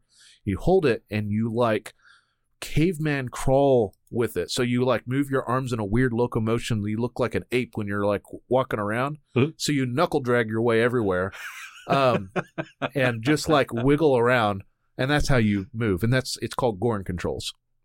It's meant so you have to kind of lean around to not get hit and you don't zip around the battlefield at all. It's it's meant for that. Um, i feel like it's very entertaining and after i got used to it i had a lot of fun with it um, there's a lot of ducking and there's a lot of eyeballs squishing and a lot of uh, smacking people in the head with maces or stabbing them in the face with weird rebel rubber swords or skewering people. But it's uh, yeah you usually it just gives like i had a mace and i was swinging it and i was swinging it and swinging it and swinging it and swinging it until like you know i just use it like a propeller in front of me to keep or not it's a flail right? So i'd spin this flail in front of me like a propeller to keep people like they'd start to swing and they'd come close to hit me and they'd hit the the flail as it was spinning around. And then i take my left hand and come across with a big old mace and hit them Uh, um, it's stupid but it's really fun um, know- can't recommend Gorn enough. That was uh, that's a great VR experience, and it doesn't make you sick because you're not moving that fast. You're moving really fucking slow. I got past VR sickness. That's a huge thing for me because that's was one of my fears. right. Um, I will tell you how I did it. It's in no way am I a doctor. Um, I will say that Dramamine has saved my life. Way to go, asshole. Uh, I mean- Jason needs some paper towels. Jason Yeah. needs to fucking not fucking spill It's something. shit that- on my fucking computer. Dick face. Uh, the- Hopefully, I don't hit the power button, asshole. Right. Yeah, my Rockstar can kind of slipped out of my hand, so I'll be right back. Dickhead. I'm gonna Uh, fucking like continue. What? so I'll I'll speak about some other things while Yeah. Jason's gone. Give me some fucking Um, paper towels, you dick face. Uh, I tried Everspace in VR. Everspace in VR for some reason has a lot of trouble launching. I don't understand it. And when it does launch, it has some trouble with getting set to the right resolution, and it has a hard time. Like, it runs significantly worse in VR than it does on my PC. Like significantly worse. Huh. Um, so I have resorted to playing most of Everspace in regular R. Um, good game though. I mean, I just recently started playing that again, and it's pretty great. Um, I will say that I tried. No surprises here. Vyrim of Skyrim, Skyrim in VR. Vyram. Vyrim. First row D. But Skyrim in VR on PC is uh it is I'm going to sound very master race, but it's uh it's way superior. Um yeah, that is uh, like I'm to the point right now I'm probably going to sell my PSVR copy of that or give it to somebody. Yeah. Um in PSVR, uh, the resolution is pretty low. Um, there's a lot of dithering. There's a lot of weird smoothing that goes on. A lot of things that they do to make that game work. Here's your poor, your poor recording partner would gladly take the PSVR. No, he's not getting rid of his PSVR. He's just getting rid of the game. Yeah. But here's nice the, try. here's the thing though with uh, Can't blame Skyrim. me for trying. Skyrim VR supports mods, and there are mods made specifically for VR for that game. And I have it set up in such a way that it looks pretty damn good, almost the point that I had it without regular R, eh, you know, in regular regular space, right? Right. and it's smooth and it looks good and it runs well and i got to the point where i could just move around like a normal well a tank person but you're not pointing because there's thumbsticks on the mixed reality headset Right. i'm just moving it like i would move it on a controller So and that still- works. You're still driving the human. Still driving a human, but I'm driving a human in all axes, and doing pretty good at it. Like I upped the difficulty because I wasn't teleporting anymore. I'm playing it on like a step above normal because it's back to regular Skyrim. And yeah, the the weapons don't have the same kind of weight, and you can kind of tickle your way around things. But I'm playing it with magic and archery, um, and magic is really fucking cool in VR. Um, I bet. uh, you know, just pretending I'm fucking Al- Emperor Palpatine and I'm just shocking the shit out of everything. Uh, Just building up that destruction skill. so when you're when you're doing the whole uh, uh, doing the whole bow thing with archery, you end up doing the drawback. Yeah. So you click the the trigger to draw it back. You release the trigger to Yeah, fire. and when your controllers get close enough, the arrow goes where it needs to go, right? And then you know you need to pull the trigger. uh huh. And the aiming is very. Na- it's not like you got a sight. Like you get used to where the sight should be and what the drop should be. Right. I'm pretty accurate with it. Like I'm So when feeling pretty good about it. so when you go into sneak mode, you don't actually have to crouch, do you? No, you Okay. click you Because so that the- would suck. the way the the way the the natural movement controls work is you take your right thumbstick and just drop it down. Uh-huh. So not click it, but just click or press down back button basically. Uh-huh. And when you jump, you click it up to jump. Okay. So you flip it up to jump, flip it down to drop, and then you use that for your strafe. And the other is your other six degrees of motion all over. gotcha.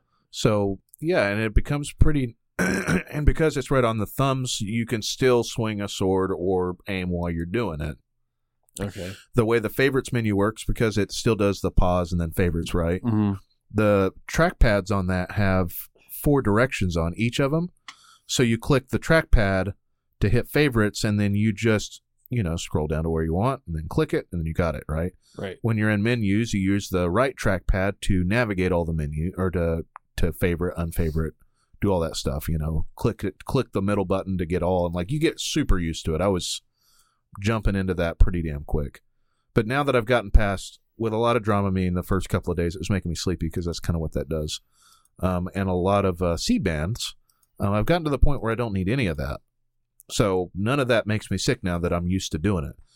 Um, another pro tip I will say for I say pro tip, but another tip that I should say for Skyrim is I played it seated for most of the time, and the way to do that is there's a setting in the VR settings to set your floor height, and it naturally resets the HMD to wherever your head is. So like if you set it down and then pick it back up, it doesn't think that you're traveling underground. Um, it seems to figure out pretty quickly where you're at. So seated, it does put you shorter. Then you adjust your height setting. I just walked up next to somebody and then adjusted it until I was about their height, so it wasn't weird. The only problem is, is when you stand up, you're like three feet taller than everybody. You didn't want to play as a hobbit? That's how it started, and I was like, "What's going on here?" Why are you so tall? like I'm staring at everybody's crotch, like it's weird. Why are you so tall? But uh, yeah, I've, I went through the first major dungeon with that. Right, just I wanted to play it and see what it was like, and I have a lot of. I downloaded like 40 mods, and it was all texture stuff. You know, just like different the unofficial Skyrim patches there on PC for VR. Because you can't play a Bethesda game without mods. Well, especially Skyrim, like it's especially as old as that game is, you want to play it in mods. So I've got a bunch of 4K textures and stuff like that, and it looks good. It's a it is the best looking dungeon crawl game that I have. Um, I played a game called uh, Karnage, Karnage Chronicles, and that was. That's, I think I'm saying that right.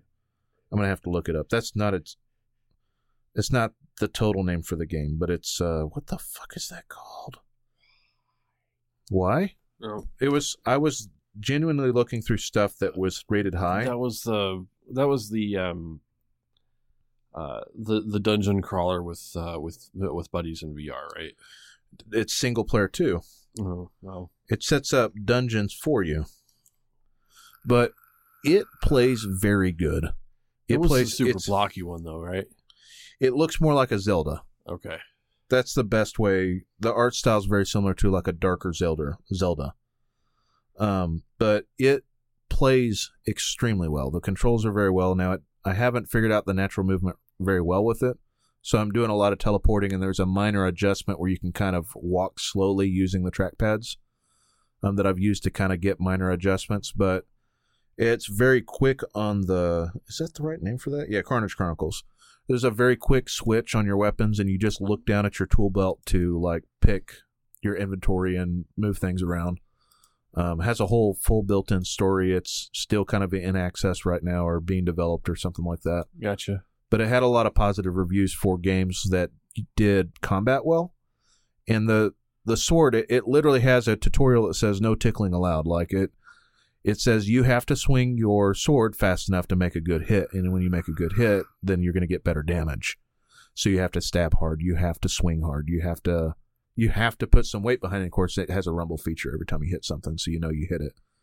But like you also have to block and parry and things like that too, and it works pretty well. Um, I was I like the sword combat in it. I like the bow combat. I got pretty good at the bow combat to where I could use the bow at a distance and then things would come in. The the hardest thing for me in Skyrim and in this, it was really difficult in Skyrim. Uh, spiders, I'm not a huge fan of spiders to begin with, not to the point that Rusty is, but um, the spiders, uh, there was a lot of them. There was a lot of spots early on in the game that had big spider Yep. nests, Yep. and they would just like come at you and attack your face. Yeah. No. And so you had to like parry them when they jumped up or slice down to cut them. And I got pretty good as soon as I saw them of pulling out my bow and rapid firing like a.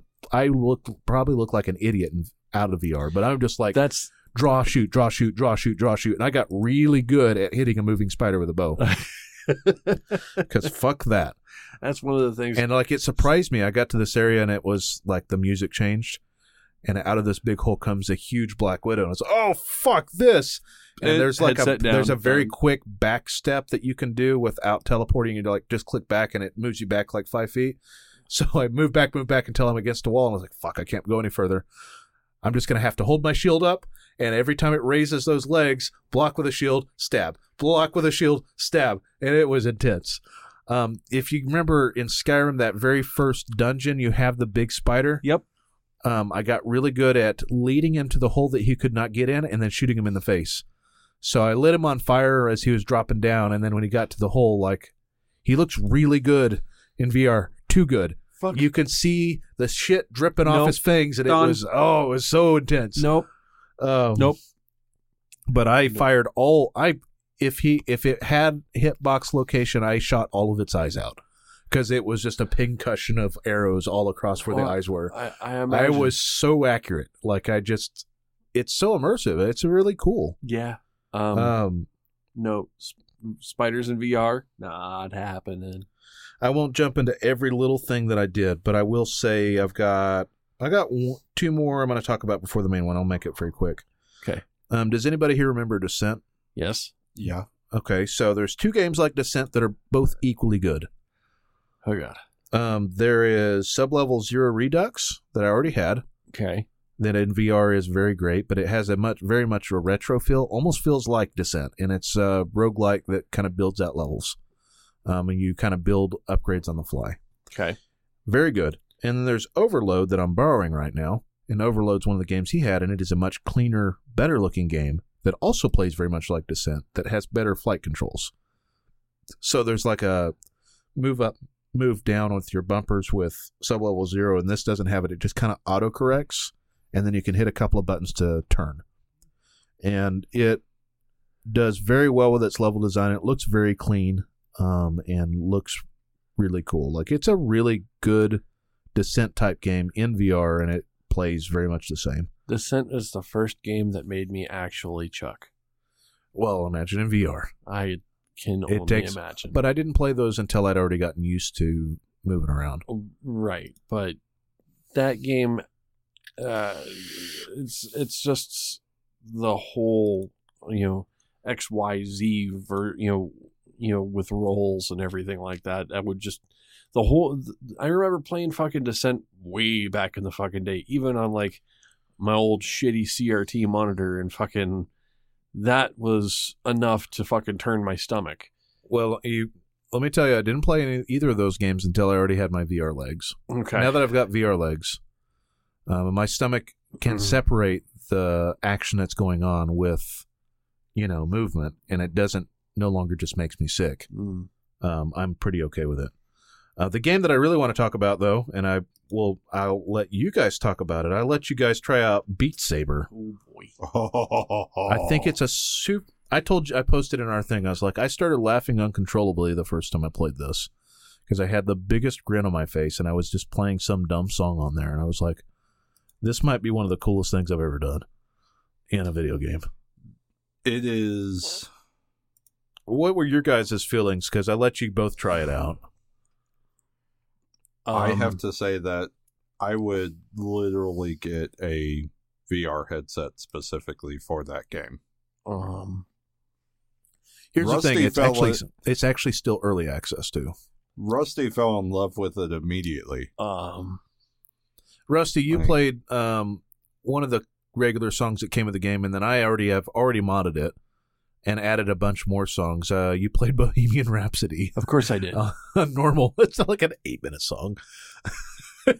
But I but I finished it, whereas I couldn't finish the fucking three and a half minute fucking Beat Saber song because it wanted me to crouch, and of course, um, I was not entirely super spatial aware, considering it was my first first game in VR in that situation. So yeah, Beat Saber has these uh, uh has you know, it- it's it's a rhythm game, Yeah, there's two not actually lightsabers. but it's But they're they're kind of like I mean They Beat ascend- Sabers, Beat Saber. You you have lightsabers, a red one and a blue one. Uh, the uh, they have uh, what because it's a rhythm game. You're basically standing in a cor- uh, in a corridor watching you know note blocks come at you, but those blocks have an arrow or a dot. Uh, the arrow has uh, how you're supposed to slash through the block uh, the block. And if it's got a dot you can hit it with you know with any movement. Um but you have you know you have to basically hit all of these things as they're coming at you. Plus there'll be these big red blocks that you have to physically dodge. You have to sidestep or squat or whatever to get underneath or between or uh, off to the side of these things to avoid them so that you don't fail the uh, fail the song and on top of that, there's mines that you can't hit with your saber at all. So you have to position the controllers in such a way that they're not going to hit the mines.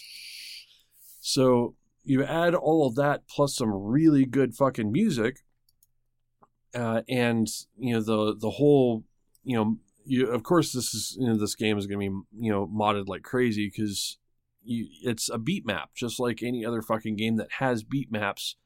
People are going to you know build their own freaking map of you know different beats and you know things that you need to do to be able to uh to go through th- the song I think because of all the extra songs you can get on PC, PC's where to get it. Now, Uh, if you have yes. no way of doing that, it is on PSVR. so i looked up uh beat saber so uh, psvr does not have moddable tracks No, it but doesn't. they uh, but they said that they were going to be releasing uh, DLC that will include uh, 30 new tracks for uh, for the PSVR uh, version of it. Uh, most of the people that I've seen play this game on uh, on Twitch are playing it on PC. Uh, and, And, there's already a ridiculous amount of mods. There's that guy that does the Darth Maul double lightsaber, which I don't know how is that rig set up. I didn't pay enough attention, but uh, he's just got uh, he's got uh, was he got like similar- a dowel rod with like two controllers taped to it? So he's got the um uh he he had modified the controller ends to screw into a coupler. So they uh so they're screwed into this uh this small tube of plastic that you know that he's got threaded for the controllers. So he can separate them if he wants to.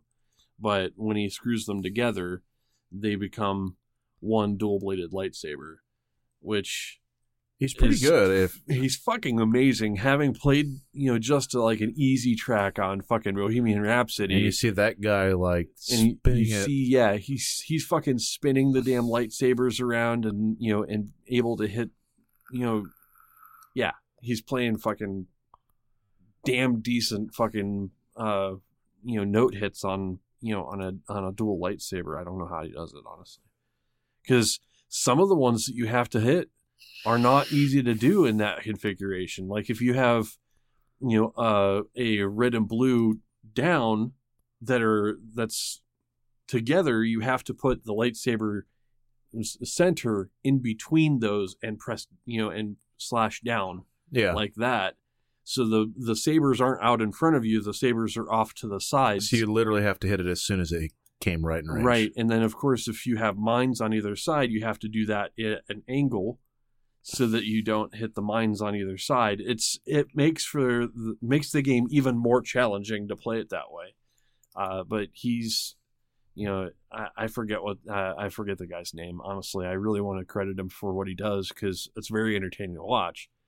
Um, But you can see that actually wore me out.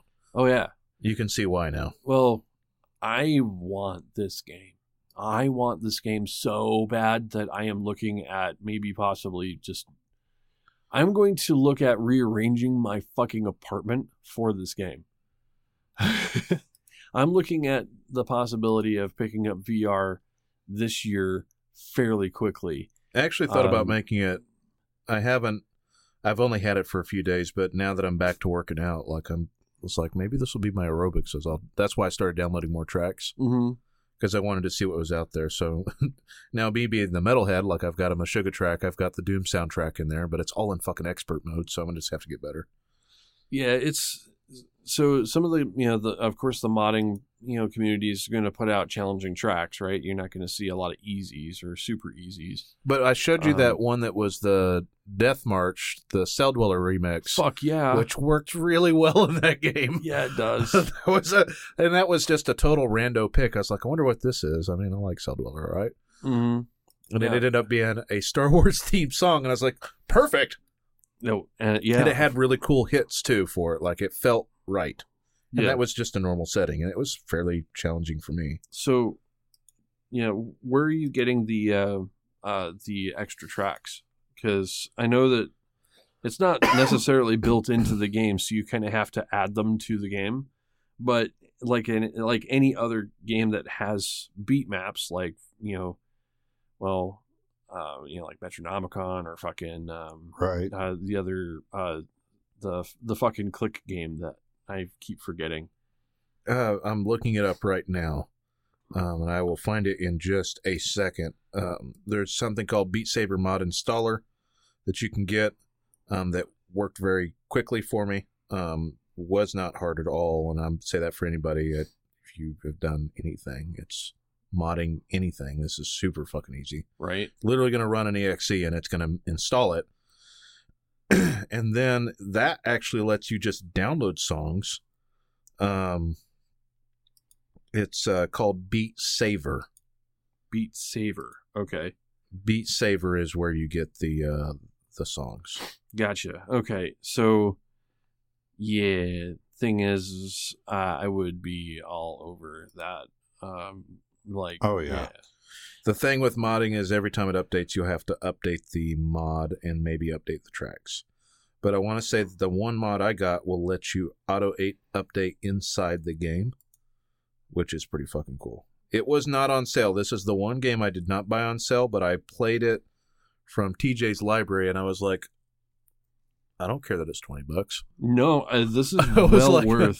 I played it, like I said, I, I played just the Beat Saber song, and I had such a smile on my face. I just started laughing. I was like, "This was made for VR. These guys These- understood a simple concept, make you feel cool doing it.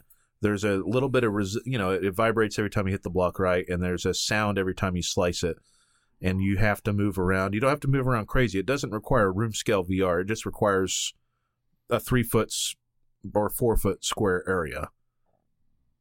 But Yeah. I I've also quickly realized I'm going to say one quick thing: um, get a uh, binder clip and attach it to your cord so you can put the cord for any VR set on your belt. That makes a big difference with uh, accidentally hitting your cord while you're flailing your arms. Yeah, you, you're gonna look like an idiot while you're playing fucking VR. And that's just the way that it, it is. But Um, very quick, short review on that Acer VR, and we can move to our break. I will Mhm. say that well worth the purchase. I found it on sale on Amazon for 150 bucks and jumped on it. Um, but it's uh, I had to add extra things to my kit, so make sure you have uh, 3.0 with 3.0 Windows official drivers. Make sure you have Windows 10.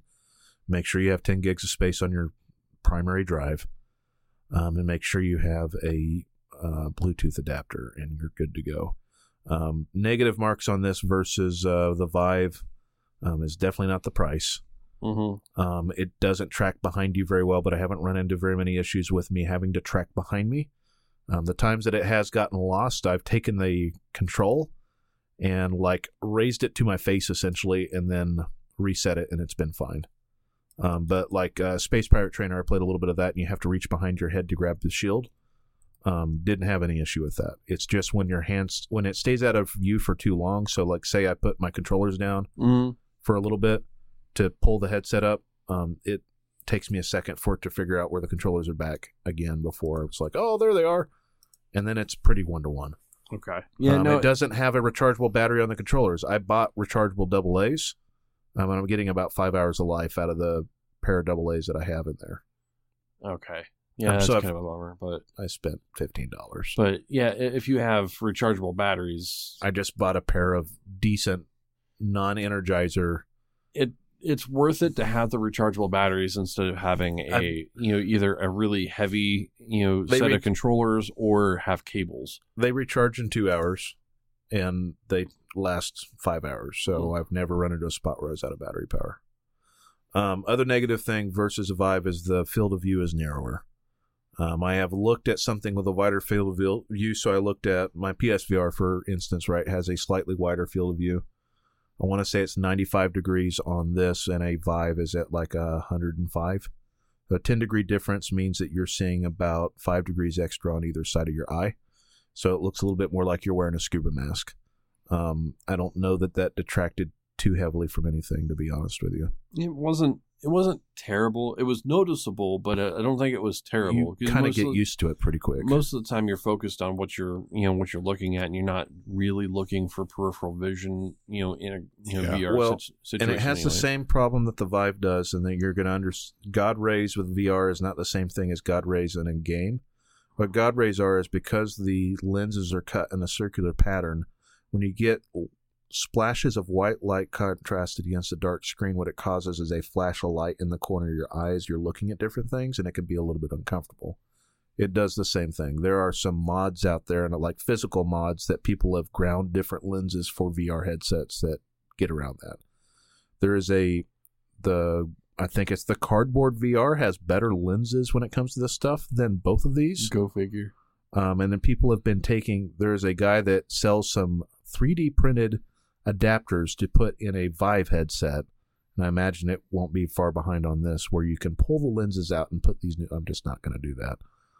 Um, that's a little overkill for me. Oh well. But for entry level PC headset, this was a huge upgrade to my PSVR. It's it very easily triple the resolution. Oh yeah, I mean it. It works great. But we need to take a break. So we good, guys? Take a break. Yeah. Let's take Yeah. a break. We'll be back.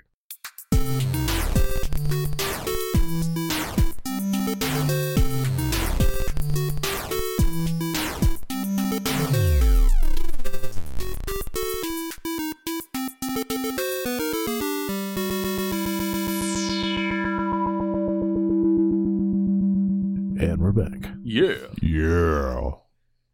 Ha. Ha. Yeah. Actually, a fairly productive break. was it? Yeah. I I was mean- I was absent for half of it. While while you were absent, I got all the news together. Sweet. Wee. So with that, we'll move right in. Fuck yeah. Fuck Um, yeah. so the piece I'm going to lead off with, since we spent so much time on it, Mm. um, Mm. according to um, according to recent uh, per- percentages, in the year of 2018, Yes. the amount of Steam users who use VR has doubled. Yeah. Yeah. Um, now, while that may while that may sound exciting, uh, we'll put a little more. bit we'll put a little bit of reality on this. Uh. So at the beginning of the year, the amount of Steam users using v- VR was 0.4 percent of their total user base. So they've got 0.8% now. Yeah. pretty much, uh, which roughly translates to around 720,000 VR users, which is actually pretty damn decent. Well, I know like Um, PlayStation has helped move VR forward with their like four million users now, Se- Yeah. se- 700. which is why you're seeing things like the Tetris effect that we talked about. and That other is things. that is seven hundred and twenty thousand out of over ninety million. Seven hundred twenty thousand and one soon.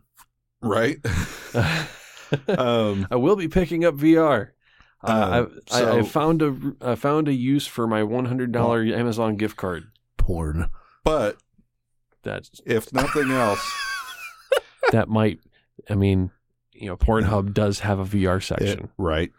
Uh, if nothing else, what this shows, uh, because obviously the numbers aren't really uh, lighting up the PC world.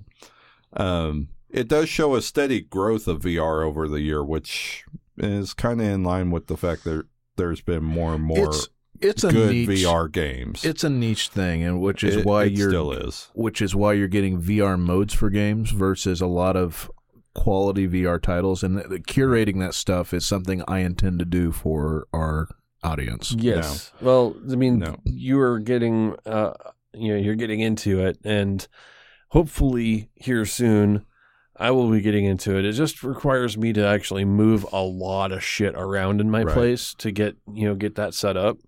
My uh, my current gaming room is definitely not set up for VR, uh, but my living room would be. Yep. Um, Um, So- so the hardware survey also revealed that uh, of those VR users, forty-six and a half percent are using the Rift. Uh, forty-one percent roughly are using a Vive, and around nine percent are mixed reality headset users. Which I think you're going to see those numbers shift a lot over the next year. I think the reason for the mixed reality is so low on there is for the better part of early when they released there was almost nothing right and so you get a the reason I got it is it was on sale and I wanted to try it out on my computer and it, I put I had a comment in our little private thread and I said if this doesn't work I'm returning it mhm. um, and then I just got sucked in. I was like, this is pretty, this is otherworldly good. Um, and just that's just what it is. Like I found something that worked. There's a Lenovo Explorer, which is the other mixed reality headset that's pretty popular right now. And when they released early mid 2017, there was just the Windows 10 store that had like four apps, and there was a handful of things you could do on it. Like there's a modeling app and something else early 2018, um, Steam did a beta branch of what they did, and right now to get into it, there's a Windows mixed reality portal um, that I initially had to launch a lot, and I think now it just auto recognizes. I use the Steam beta service, and I'm right now using the Steam beta VR service to work with it. But if it has the Vive icon on it, I haven't run into any compatibility issues whatsoever, and I've been playing games from my buddy's library. Um, not having any issue with anything. I've never ran. I haven't ran into a single game that said, "Oh, this doesn't work with this." He just said, "Pick the Vive option on everything and see if it works," and no problem. Right. Um, and then uh, some exciting news for for modders out there. Uh, work has resumed on a mod that seeks to recreate Fallout 3 in the Fallout 4 engine, Capital Wasteland. Super fucking cool.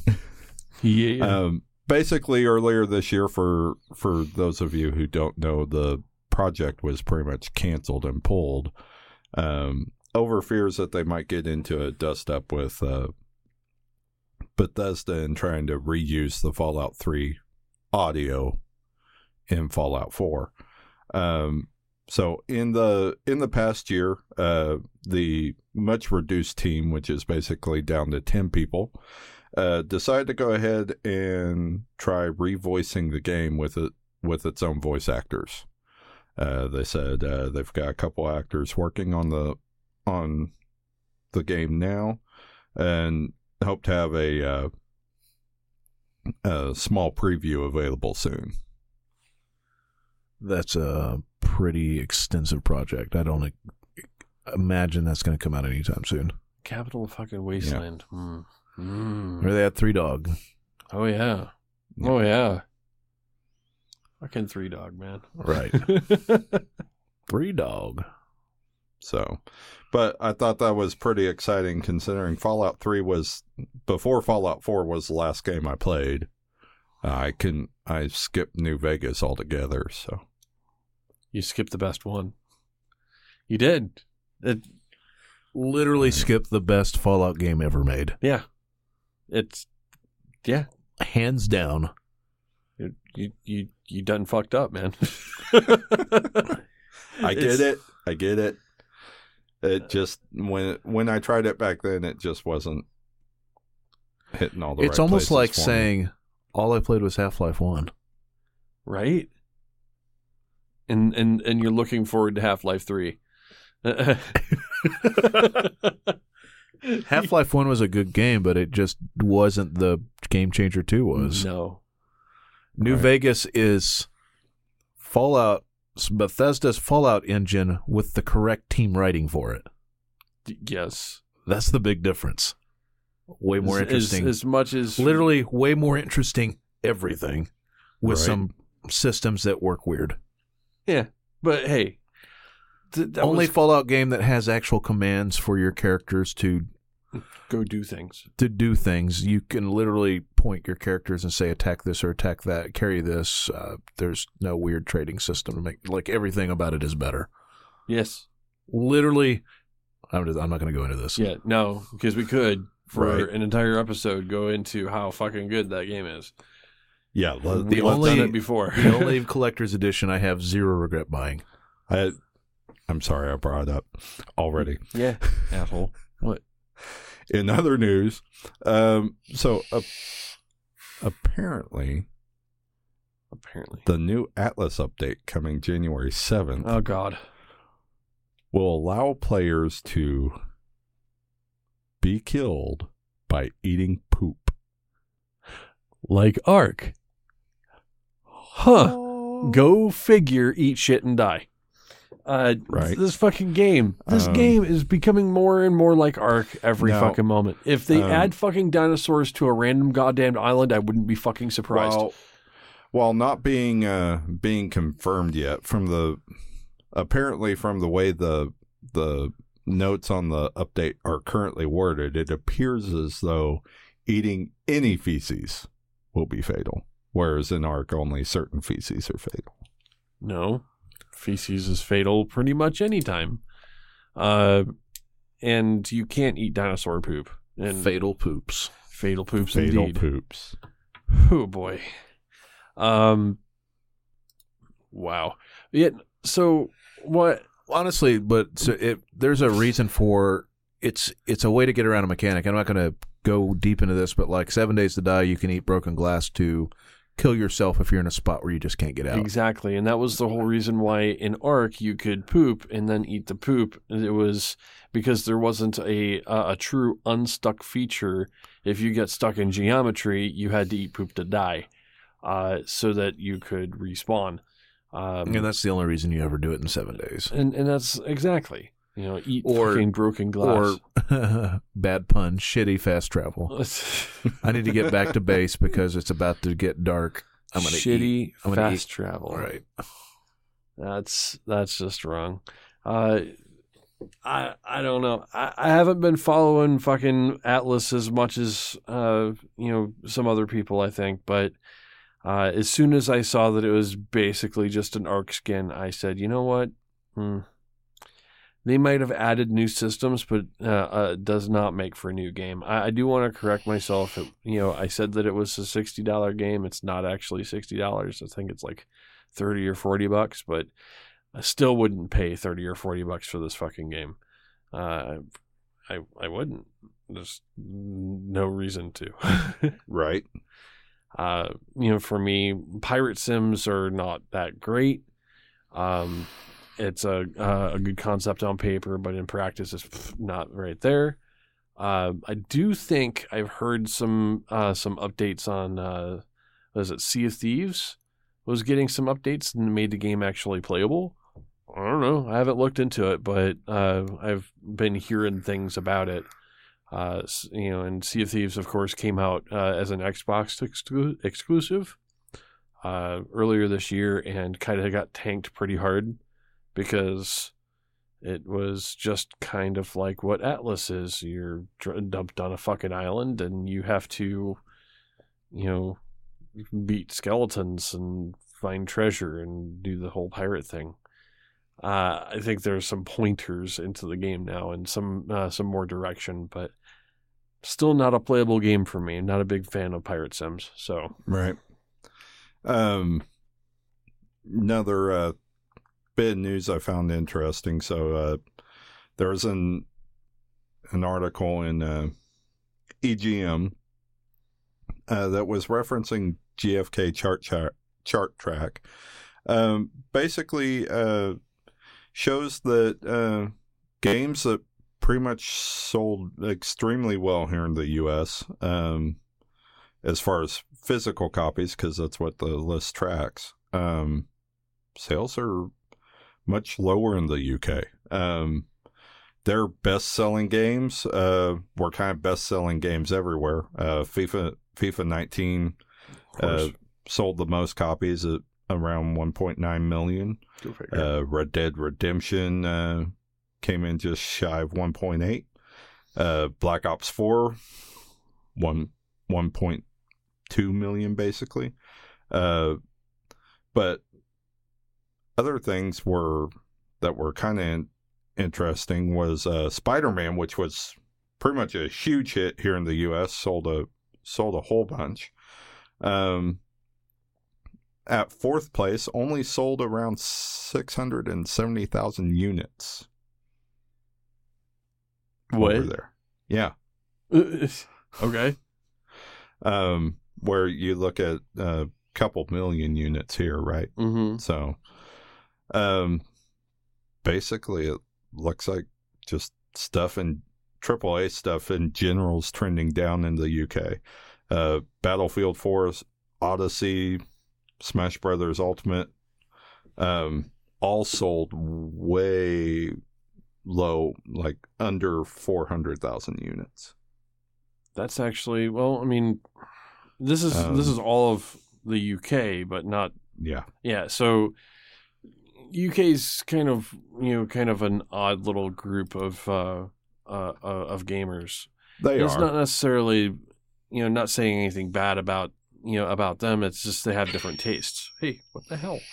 Um, you know, so uh, you know, so I I know a few UK gamers and and they you know they do tend to gravitate towards FIFA. Of course, it's that's a big game. Uh, well, you know, I for mean, them, that's but, like the largest sport over there. so- Right, but it, it it's it's kind of like us picking up Madden, um, you know, on our side here. So, uh, you know, so of course that's going to be a big game for them.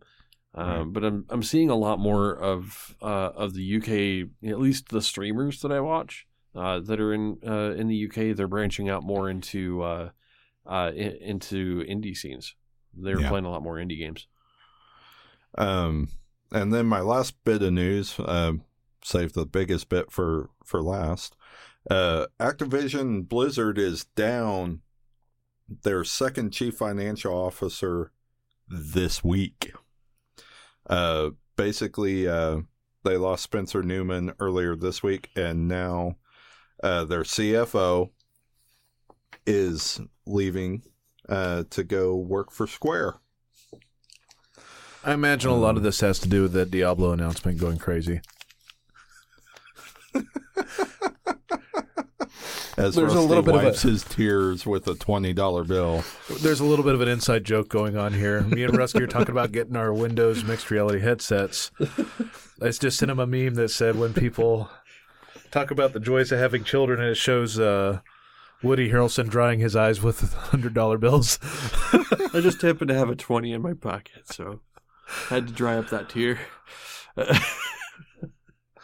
Um, but I mean, it's Yeah. interesting. I mean, that's what three or four executives Blizzard's down this year. Uh, Um, plus they've year, been laying they've been laying off people in in stupid amount of numbers. Uh, so Um, so CFO means um, that is uh, Chief- top accountant. Chief financial officer. Yep, Yeah, top accountant. top account controller.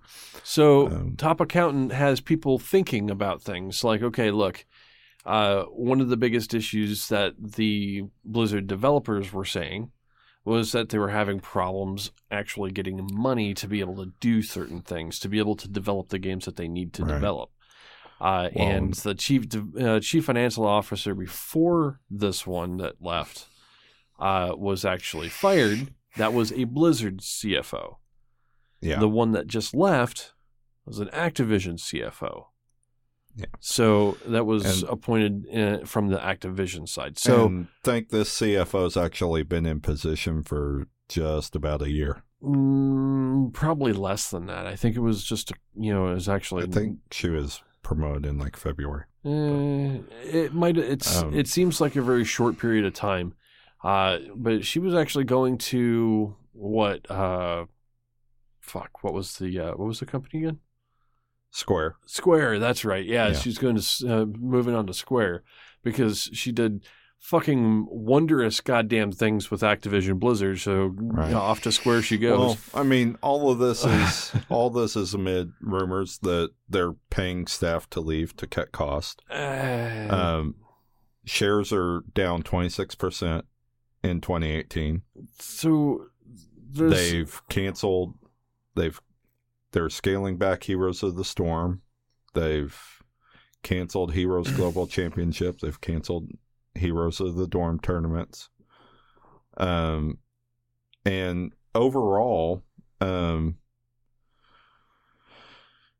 basically, declining user numbers contributed to a 10% revenue drop in November. So- uh, 10% is not a small number in a single month. So you remember what I was saying earlier about you know AAA developers following a formula and it's not working for them? Yeah. Blizzard is actually the you know the friggin' poster child for, for following the fucking formula. Uh, they've been milking the uh, the World of Warcraft uh, cow until it is fucking bone dry, uh, and uh, instead of actually innovating, um, I mean, granted, Overwatch was all right, but it's basically Team Fortress 2, so it's not really new. Right. You know, it's, They it's an they had original concept. IPs, and now what's happened is everybody's copied their IPs, Well, yeah, and and people have played. You know, I know a handful of people that still play well, but I mean, I've played it a million years ago. It feels Right. like I'm just not playing well anymore. and, and a I lot of people and are. Diablo is old. I would play it again, but I'm just I'm good. Well, what they need to do, I mean, most most of the Blizzard fanboys would be, you know, would be happy with a new Diablo. You give me a fucking new uh, a new Diablo, uh, and uh, if they did something different, something they've got so much experience in the MMO space right now, just in that one house, to build quality content for an MMO. I mean, it makes perfect sense for them to actually branch out into some other MMO. I mean, they have all the tools that they need to be able to do that, plus all of the know how, and, you know, they have a fantastic fucking art team. You know, so let them fucking roll, man. It would be fucking crazy to see something, you know, you know, some new IP out of them uh, that uses what they know best, uh, but you know they add a new spin to it. You know, but like I said, I mean, with you know, with how the uh, the formula works anymore, uh, these big companies. When they do something like that, they're making, they're taking a massive fucking risk, and if it falls flat, then that's the end of them. So they tend not to take the fucking risk. They go with what works until that fucking horse is well and truly fucking dead, they will still beat it until it's fucking, you know, until that point. Yeah. I mean, That's very true. I mean, look at WoW. It's been fucking like that horse is rotting. You know, 10% of the subscribers dropping in a month, that, that's a pretty big deal. that that's a that's a huge drop in a single month. I mean, But it's not anything to shake a stick at.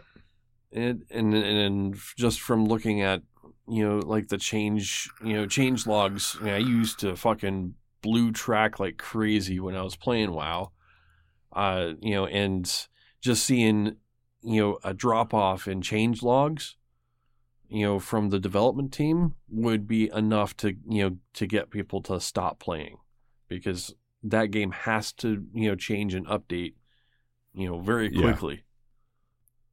It does.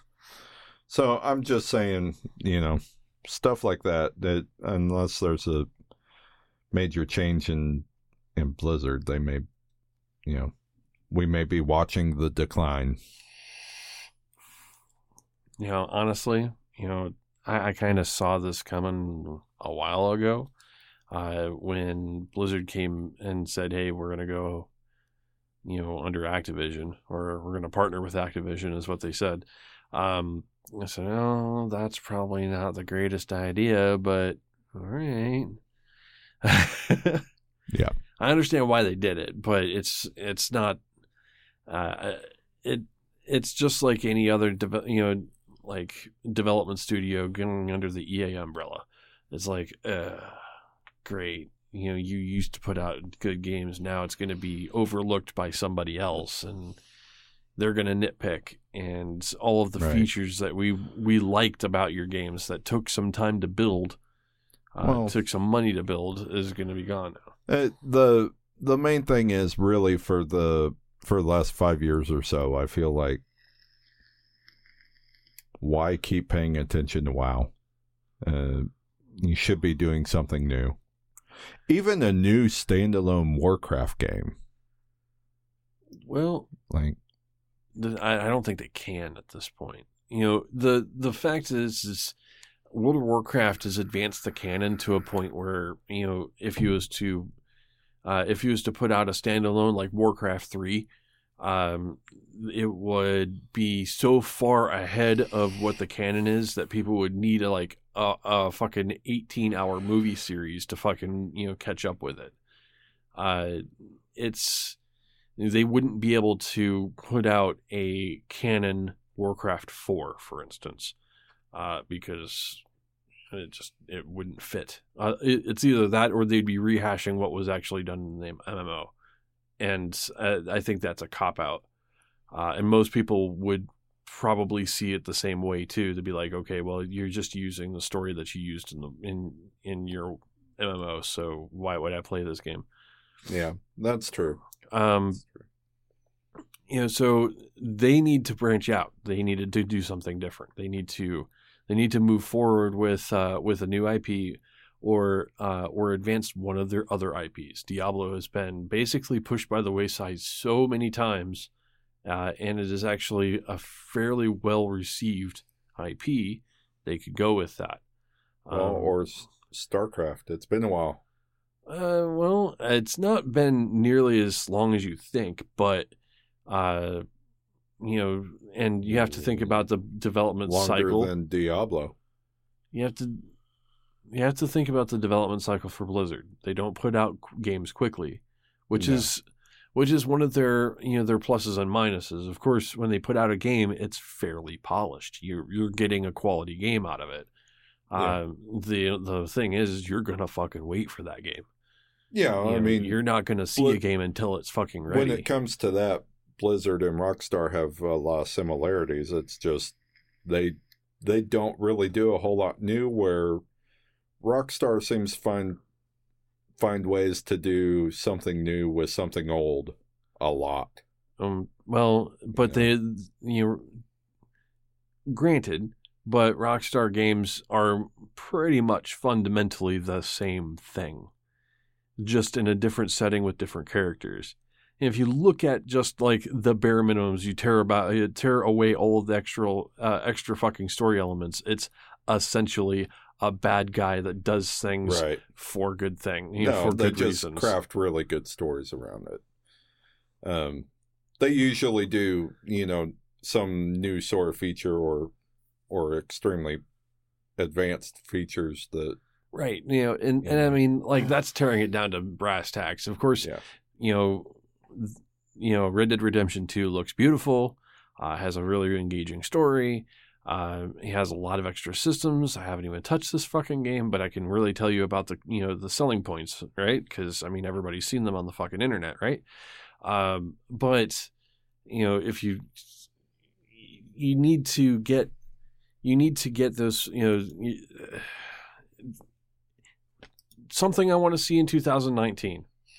I want to see AAA games fucking take a goddamn chance on something, something different, something new, something fucking weird. Right. Just go fucking off the wall out there. You know, if if fucking Blizzard came up and said, "You know what? We're announcing in 2019 that StarCraft Ghost is back on the fucking, you know, development chain." Remember StarCraft Ghost? that I never played. No, no, no. It never released. Yeah. Okay, StarCraft Ghost was supposed to have been kind of like a uh, uh, a fucking um, was it uh, Splinter Cell Yep. with uh with the fucking ghost units. Uh, it used to be you know the main character was supposed to be Kerrigan at the time, Yep. uh, and you know you were going to be playing you know as a ghost unit doing you know fucking missions like trying you know getting actually into like the the fucking Terran bases and shit like that being able to when you plop down a fucking barracks on you know in StarCraft you know 3 you or StarCraft 2 you're looking at fucking um you're just looking at a block with some texture on it uh, and what Ghost was supposed to show was that there was an interior, there's fucking structure to it, you know. Um, but that was, I mean, that's a old fucking concept that they fucking, you know, they chucked to the you know to the waste bin a long time ago. It would be a grand fucking idea because right now, you know, the the StarCraft two, you know, uh, universe could still be explored in a similar way Yep. it would be it'd be a new IP using or a new game using a similar IP but played completely differently. Mm-hmm. You know, if they took a risk like that, people would still be familiar with the storyline, but it would be a completely different kind of game. Yeah, you wouldn't lose people over the story at that point. You know, and you know, of course, everybody wants fucking Diablo 4, but you know, it's you know, they're just throwing fucking breadcrumbs at us as far as oh, it's in development. Right. right. right after Immortal, which you can play on your phones. So, With that, that's what I had. I think we're in a good spot to stop, and I think as the month progresses, we'll understand more of what's coming out, and there'll be more things to talk about when it comes to news.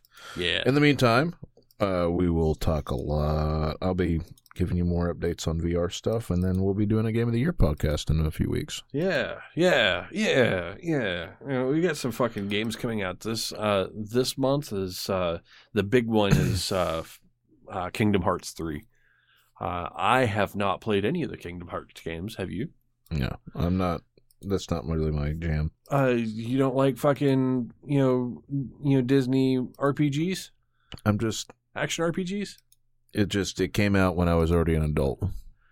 it, it see Yeah. when I played it, it didn't feel right because I was I was a There's I a was a, certain- big square guy at that point. There's a certain group of people that that really appeals to, and yeah, and it's not me. yeah, Uh, I mean, I liked all of the the Square Enix you know uh, characters in it, but you know, uh, Goofy can go fuck himself. Uh, as far as I'm concerned, but it's a it's a very popular game that's coming out this month. all right. Well, Jason, where can you find us? Find us at tiltcast.com. Find us on Facebook and twitter.com slash tiltcast. Our YouTube channels, youtube.com slash the real tiltcast, and search for us on iTunes. Find friends of the show for the love of gaming. KABG Carousel Podcast while it still lasts. Um, BMFcast.com, NoQuarters.net, and TVGP.tv. They mm-hmm. still do amazing things, Fantastic things. and they already have a Game of the Year podcast. So, So of course. we'll see you guys later. All right, peace.